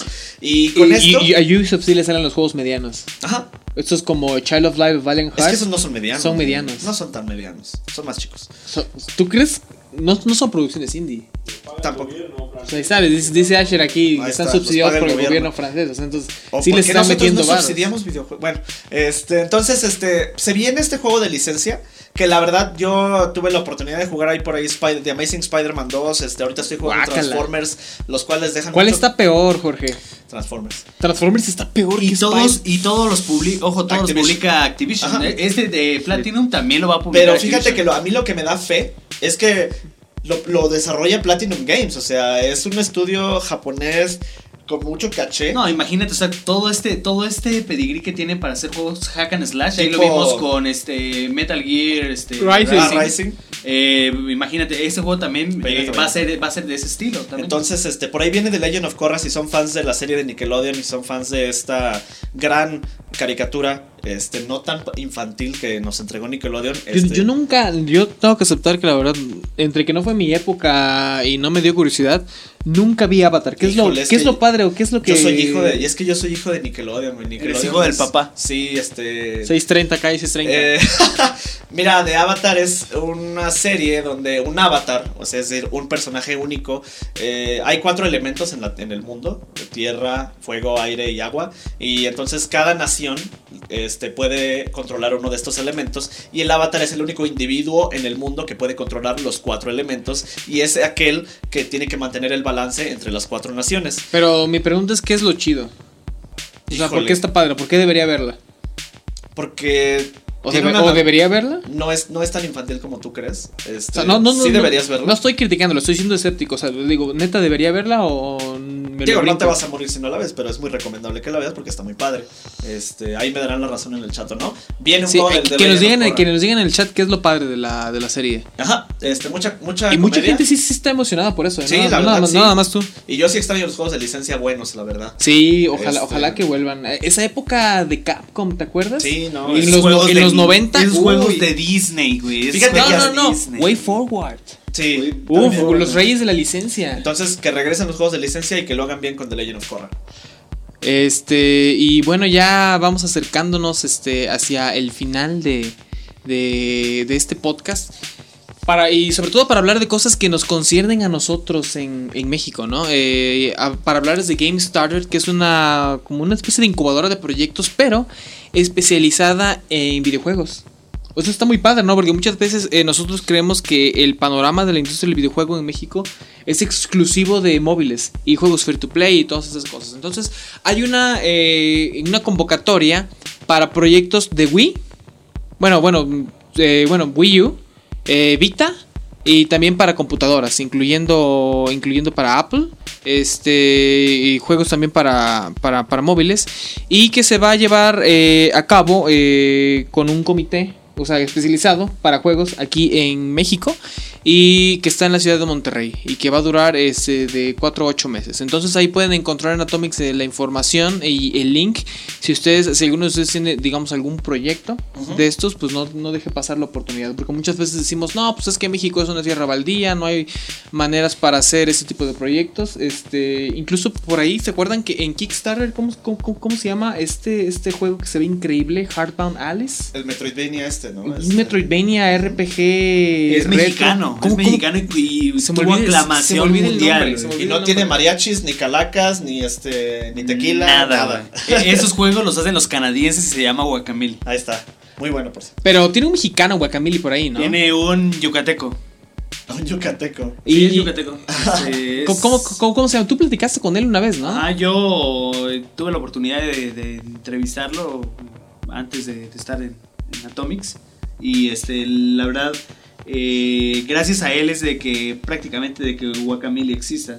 Porque él les dio la idea a, este, a estos chavos de, de Drinkbox Studios de hacer un juego inspirado en la cultura mexicana. Entonces, él lo que me contaba es de que es muy complicado, como que fue, fue complicado para ellos, como que esta diversidad de cultura este, mexicana, porque no es lo mismo la cultura del sureste, a la cultura del centro, a la cultura del norte. Entonces, como que tomar elementos de todas ellas y como que hacer como ahí una mezcla interesante de cultura mexicana que el extranjero lo viera y que el- lo apreciara. O sea, a mí, a mí- a mí lo que me sorprendió desde la primera vez que, que jugué Guaca- Guacamole es de que me parecía de veras humor mexicano. O sea, incluso hasta la traducción así con el Uf. órale, este... No, niño, niño de carne. Ah, no, no, Niño no, pero fíjate la carne, no traducción. manches. Y, cuando te salían así los golpes, así de que, eh, órale, te, te aparecía cuando hacías un combo así, palabras, o sea, de veras se sentía mexicano ese La juego. cabra, güey. Y, y, neto, o sea, todos los elementos- no se veía cuando como esos, esos gringos que, que comen quesorritos, que este, que, o sea, Comen, co- comen Taco Bell. que, que tienen la idea de que México es una cosa. Que México es Taco Pero, Bell, ¿no? pero, ajá, o que México es el, eh, este dude de abajo del cactus con el sombrerote. Este, o sea, no. O sea, la verdad, eh, Gua- Guacamole como que sí se sentía con esa esencia. Y pues, claro, había un mexicano ahí que estaba como que dirigiendo. Ese- es uno de esos pocos eh, juegos que neta han logrado ser un buen Metroidvania. Y ese juego que les decíamos hace rato se llama Hard Force Alicia. Y es también un Metroidvania RPG retro en pixel art. ¿Que ¿Cuánto juntó, Irving? Eh, juntó 232 mil dólares. De 60 mil. O sea, que pedía. O sea, pedía menos de un millón de pesos en Kickstarter. Y juntó ya casi tirándole a los 3 millones de pesos. ¿Cómo va ese proyecto, eh? Este Eh, mexicano. todavía, todavía le falta algo para la entrega, o sea, eh, poco menos de un año. O sea, en mayo de 2015 eh, ya va a entregar el juego. Bien. Eh, Eh, si bien nos va, porque recordemos que Hyper Life eh, Drifter, se Drifter. retrasó. Este, Me quieres fastidiar, ¿verdad? Emilio? estoy ¿Por qué seguro. me recuerdas esas estoy cosas? completamente seguro y me duele que Shantae nos lo prometieron para octubre de este año. Y no va a voy a, vamos a tener casi que esperar otro año porque ni siquiera el de 3DS, que ahora también va para Wii U, lo han entregado. Entonces, imagínate cómo irá ese Shantae en HD. No, La verdad aparte con que- la suerte que se carga Way Forward, Nah, les va a llegar una nah, nah, inundación como a Hello Games o algo así. No, no, no, entonces digo, ay, eso, eso es lo que me duele de, de- de Kickstarter y que ayer estábamos este, platicando con, con Asher, o sea que, que vemos muchos proyectos que se financian, que están ahí, este, eh, que ya estamos todos bien hypeados, bien emocionados, pero ¿cuánto no tenemos que esperar para recibirlos? eh? A mí sí me dolió en el hígado así este de Hyper Light. Nada más lo bueno que lo pude jugar por ahí Ya está en este, Vita, lo- en E3. lo jugamos, pero el- fíjate, el, este. el de Vita estaba todo bugueado. Estaba muy Estaba mal el- la versioncita que jugable. La de, la de Xbox One, esa sí se jugaba súper bien, fíjate. Pero bueno, este proyecto de Alonso Martín, eh, que vive aquí en la Ciudad de México como todos nosotros, a quien le mandamos un eh, caluroso saludo y mucha suerte. Eh, él es la persona detrás de este proyecto, de Heart for Alicia, que va a estar para todo. Va a estar para Play 4, va a estar para, para Mac, para Linux. Va a estar en Vita en Wii U. Yeah, fíjate, se- Wii U. se me hace raro que no haya alcanzado la meta para, para 3DS, fíjate. O sea, que primero haya estado para, tri- para, para, mejor al para final- Play al- 4 y luego 3DS. Al final Nintendo va a soltar ahí el piquito que le faltó para llegar a 3DS para que también lo lleven. Sobre todo este cuando lo jueguen, cuando lo vean y, y que esté chido, que van, van a ver que, que- que vale la pena. Una ¿Qué? sección muy bonita que vamos a inaugurar. Una sección muy bonita. eh, bueno, antes nada más para, pa- para decirles. eh, esto es uno de los, di- diríamos, de los breakthroughs eh, tecnológicos del año. Pero que en la comunidad de videojuegos como que no ha tenido tanto impacto. Android TV. ¡Eh! Les, dimos- les, les decimos la nota de rápido. Eh, pues ya sabemos que hay hardware para poder correr juegos de, de, de Android. Y también para poder acceder a servicios.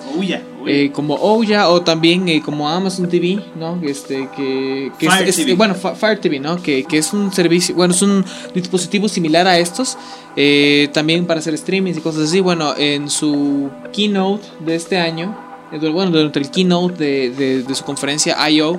2014, eh, pues Android, bueno Google soltó uno de sus cartas fuertes que es Android TV y pues que lo van a poder no, pues, no sé qué, qué- les puedo decir. Es ¿no? una tendencia. en este, el panorama de juegos de Android. Es una o sea, tendencia. Desde Apple TV, que se adelantó bastante hace tiempo, era Vanguard.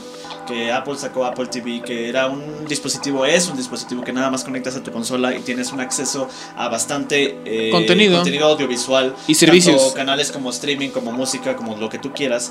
Que ahora, en, los en el último par de años, se ha estado popularizando. Entonces ya tenemos cosas como el Fire TV de Amazon, ya se anunció este Android TV. Incluso Sony Play, este, entra con PlayStation Vita, este, que también Sí, le están metiendo también muchísimo, mu- mu- muchísimo, no, no decimos este dinero, sino muchísima inf- infraestructura. Así es, entonces este, esa tendencia de tener aparatitos cuadrados pequeños que nada más conectas con un cable HDMI a tu pantalla y de ahí ya tienes una ventana a todo el contenido audiovisual que tú quieras, eh, se está popularizando bastante y Android no se queda atrás. Eh, anuncia Android TV con el cual vamos a poder nosotros ver Netflix, Crunchyroll y toda la cantidad inimaginable de servicios de streaming que queramos y bueno, es la A mí, lo, propuesta. a mí lo que me, me como que me saca de onda es los sentimientos encontrados, o sea, entre como un entusiasmo que deberíamos tener, eh, porque muchas veces decimos, es que los juegos móviles están acabando con la industria y cosas así, pero pues es que nada más hay que voltear a ver el, el- el dinero que está entrando a los desarrolladores por,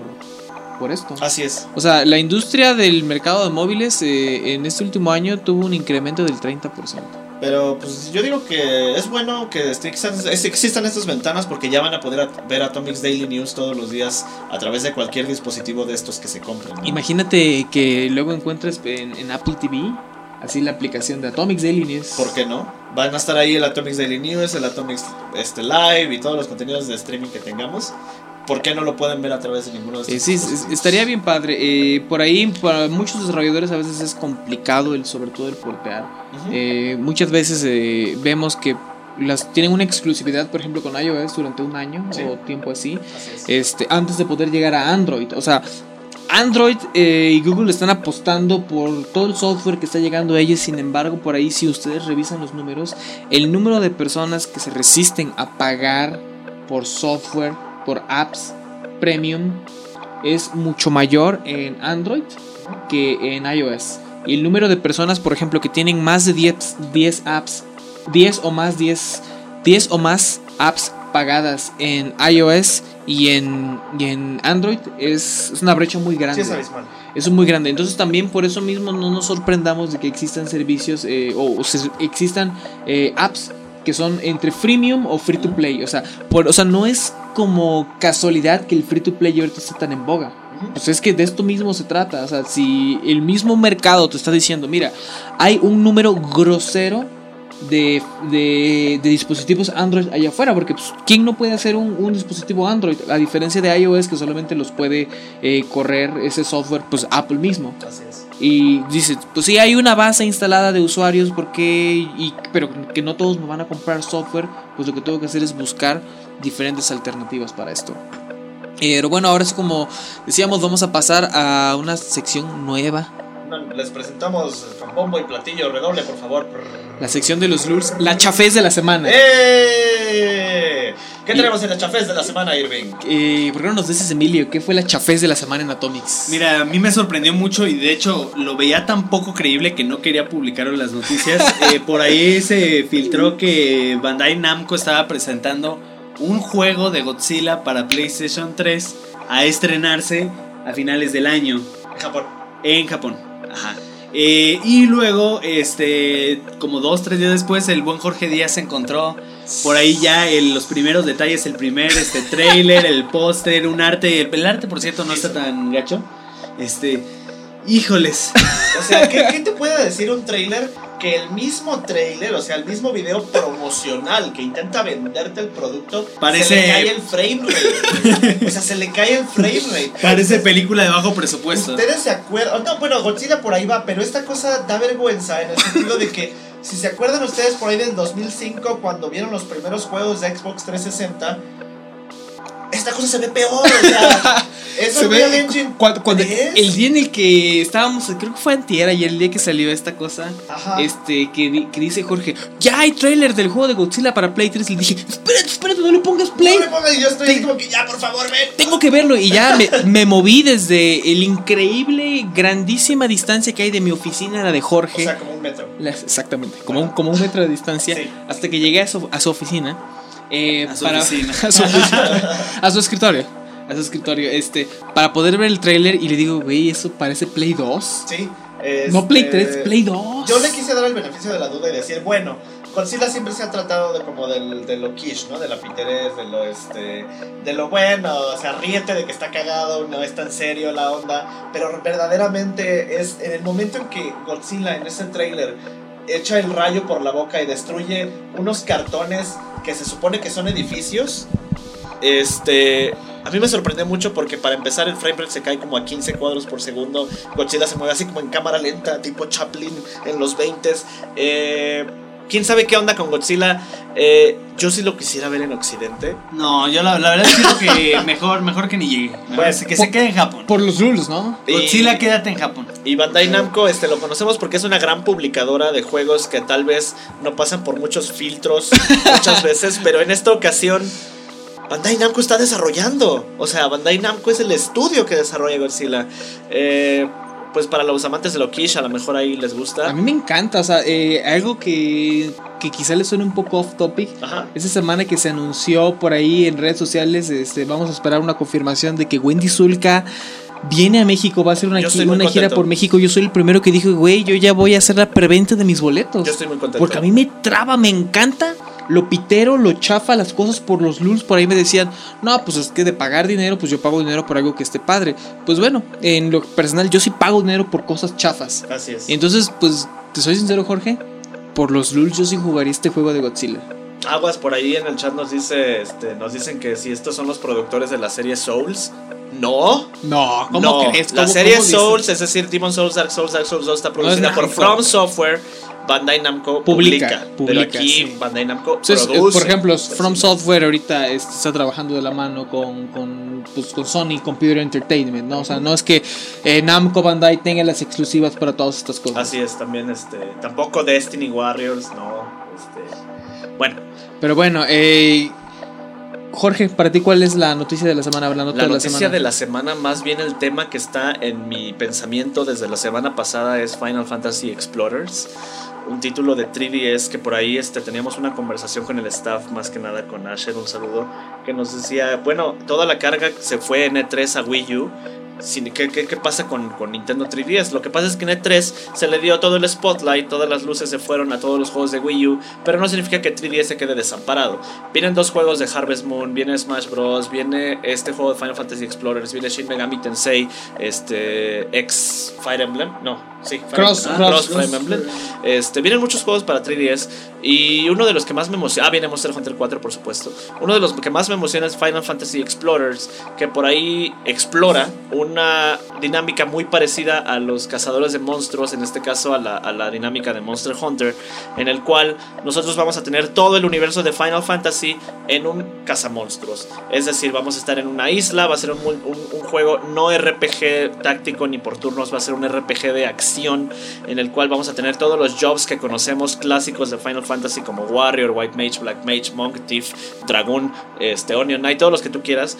Y vamos nosotros a poder jugar cooperativamente tanto en línea como local, hacer misiones en las cuales nosotros vamos a cazar eh, criaturas mitológicas de la serie Final Fantasy como son los avatares, los primas como conocemos a Ifrit, Garuda, Titán, este, Ramu y etcétera.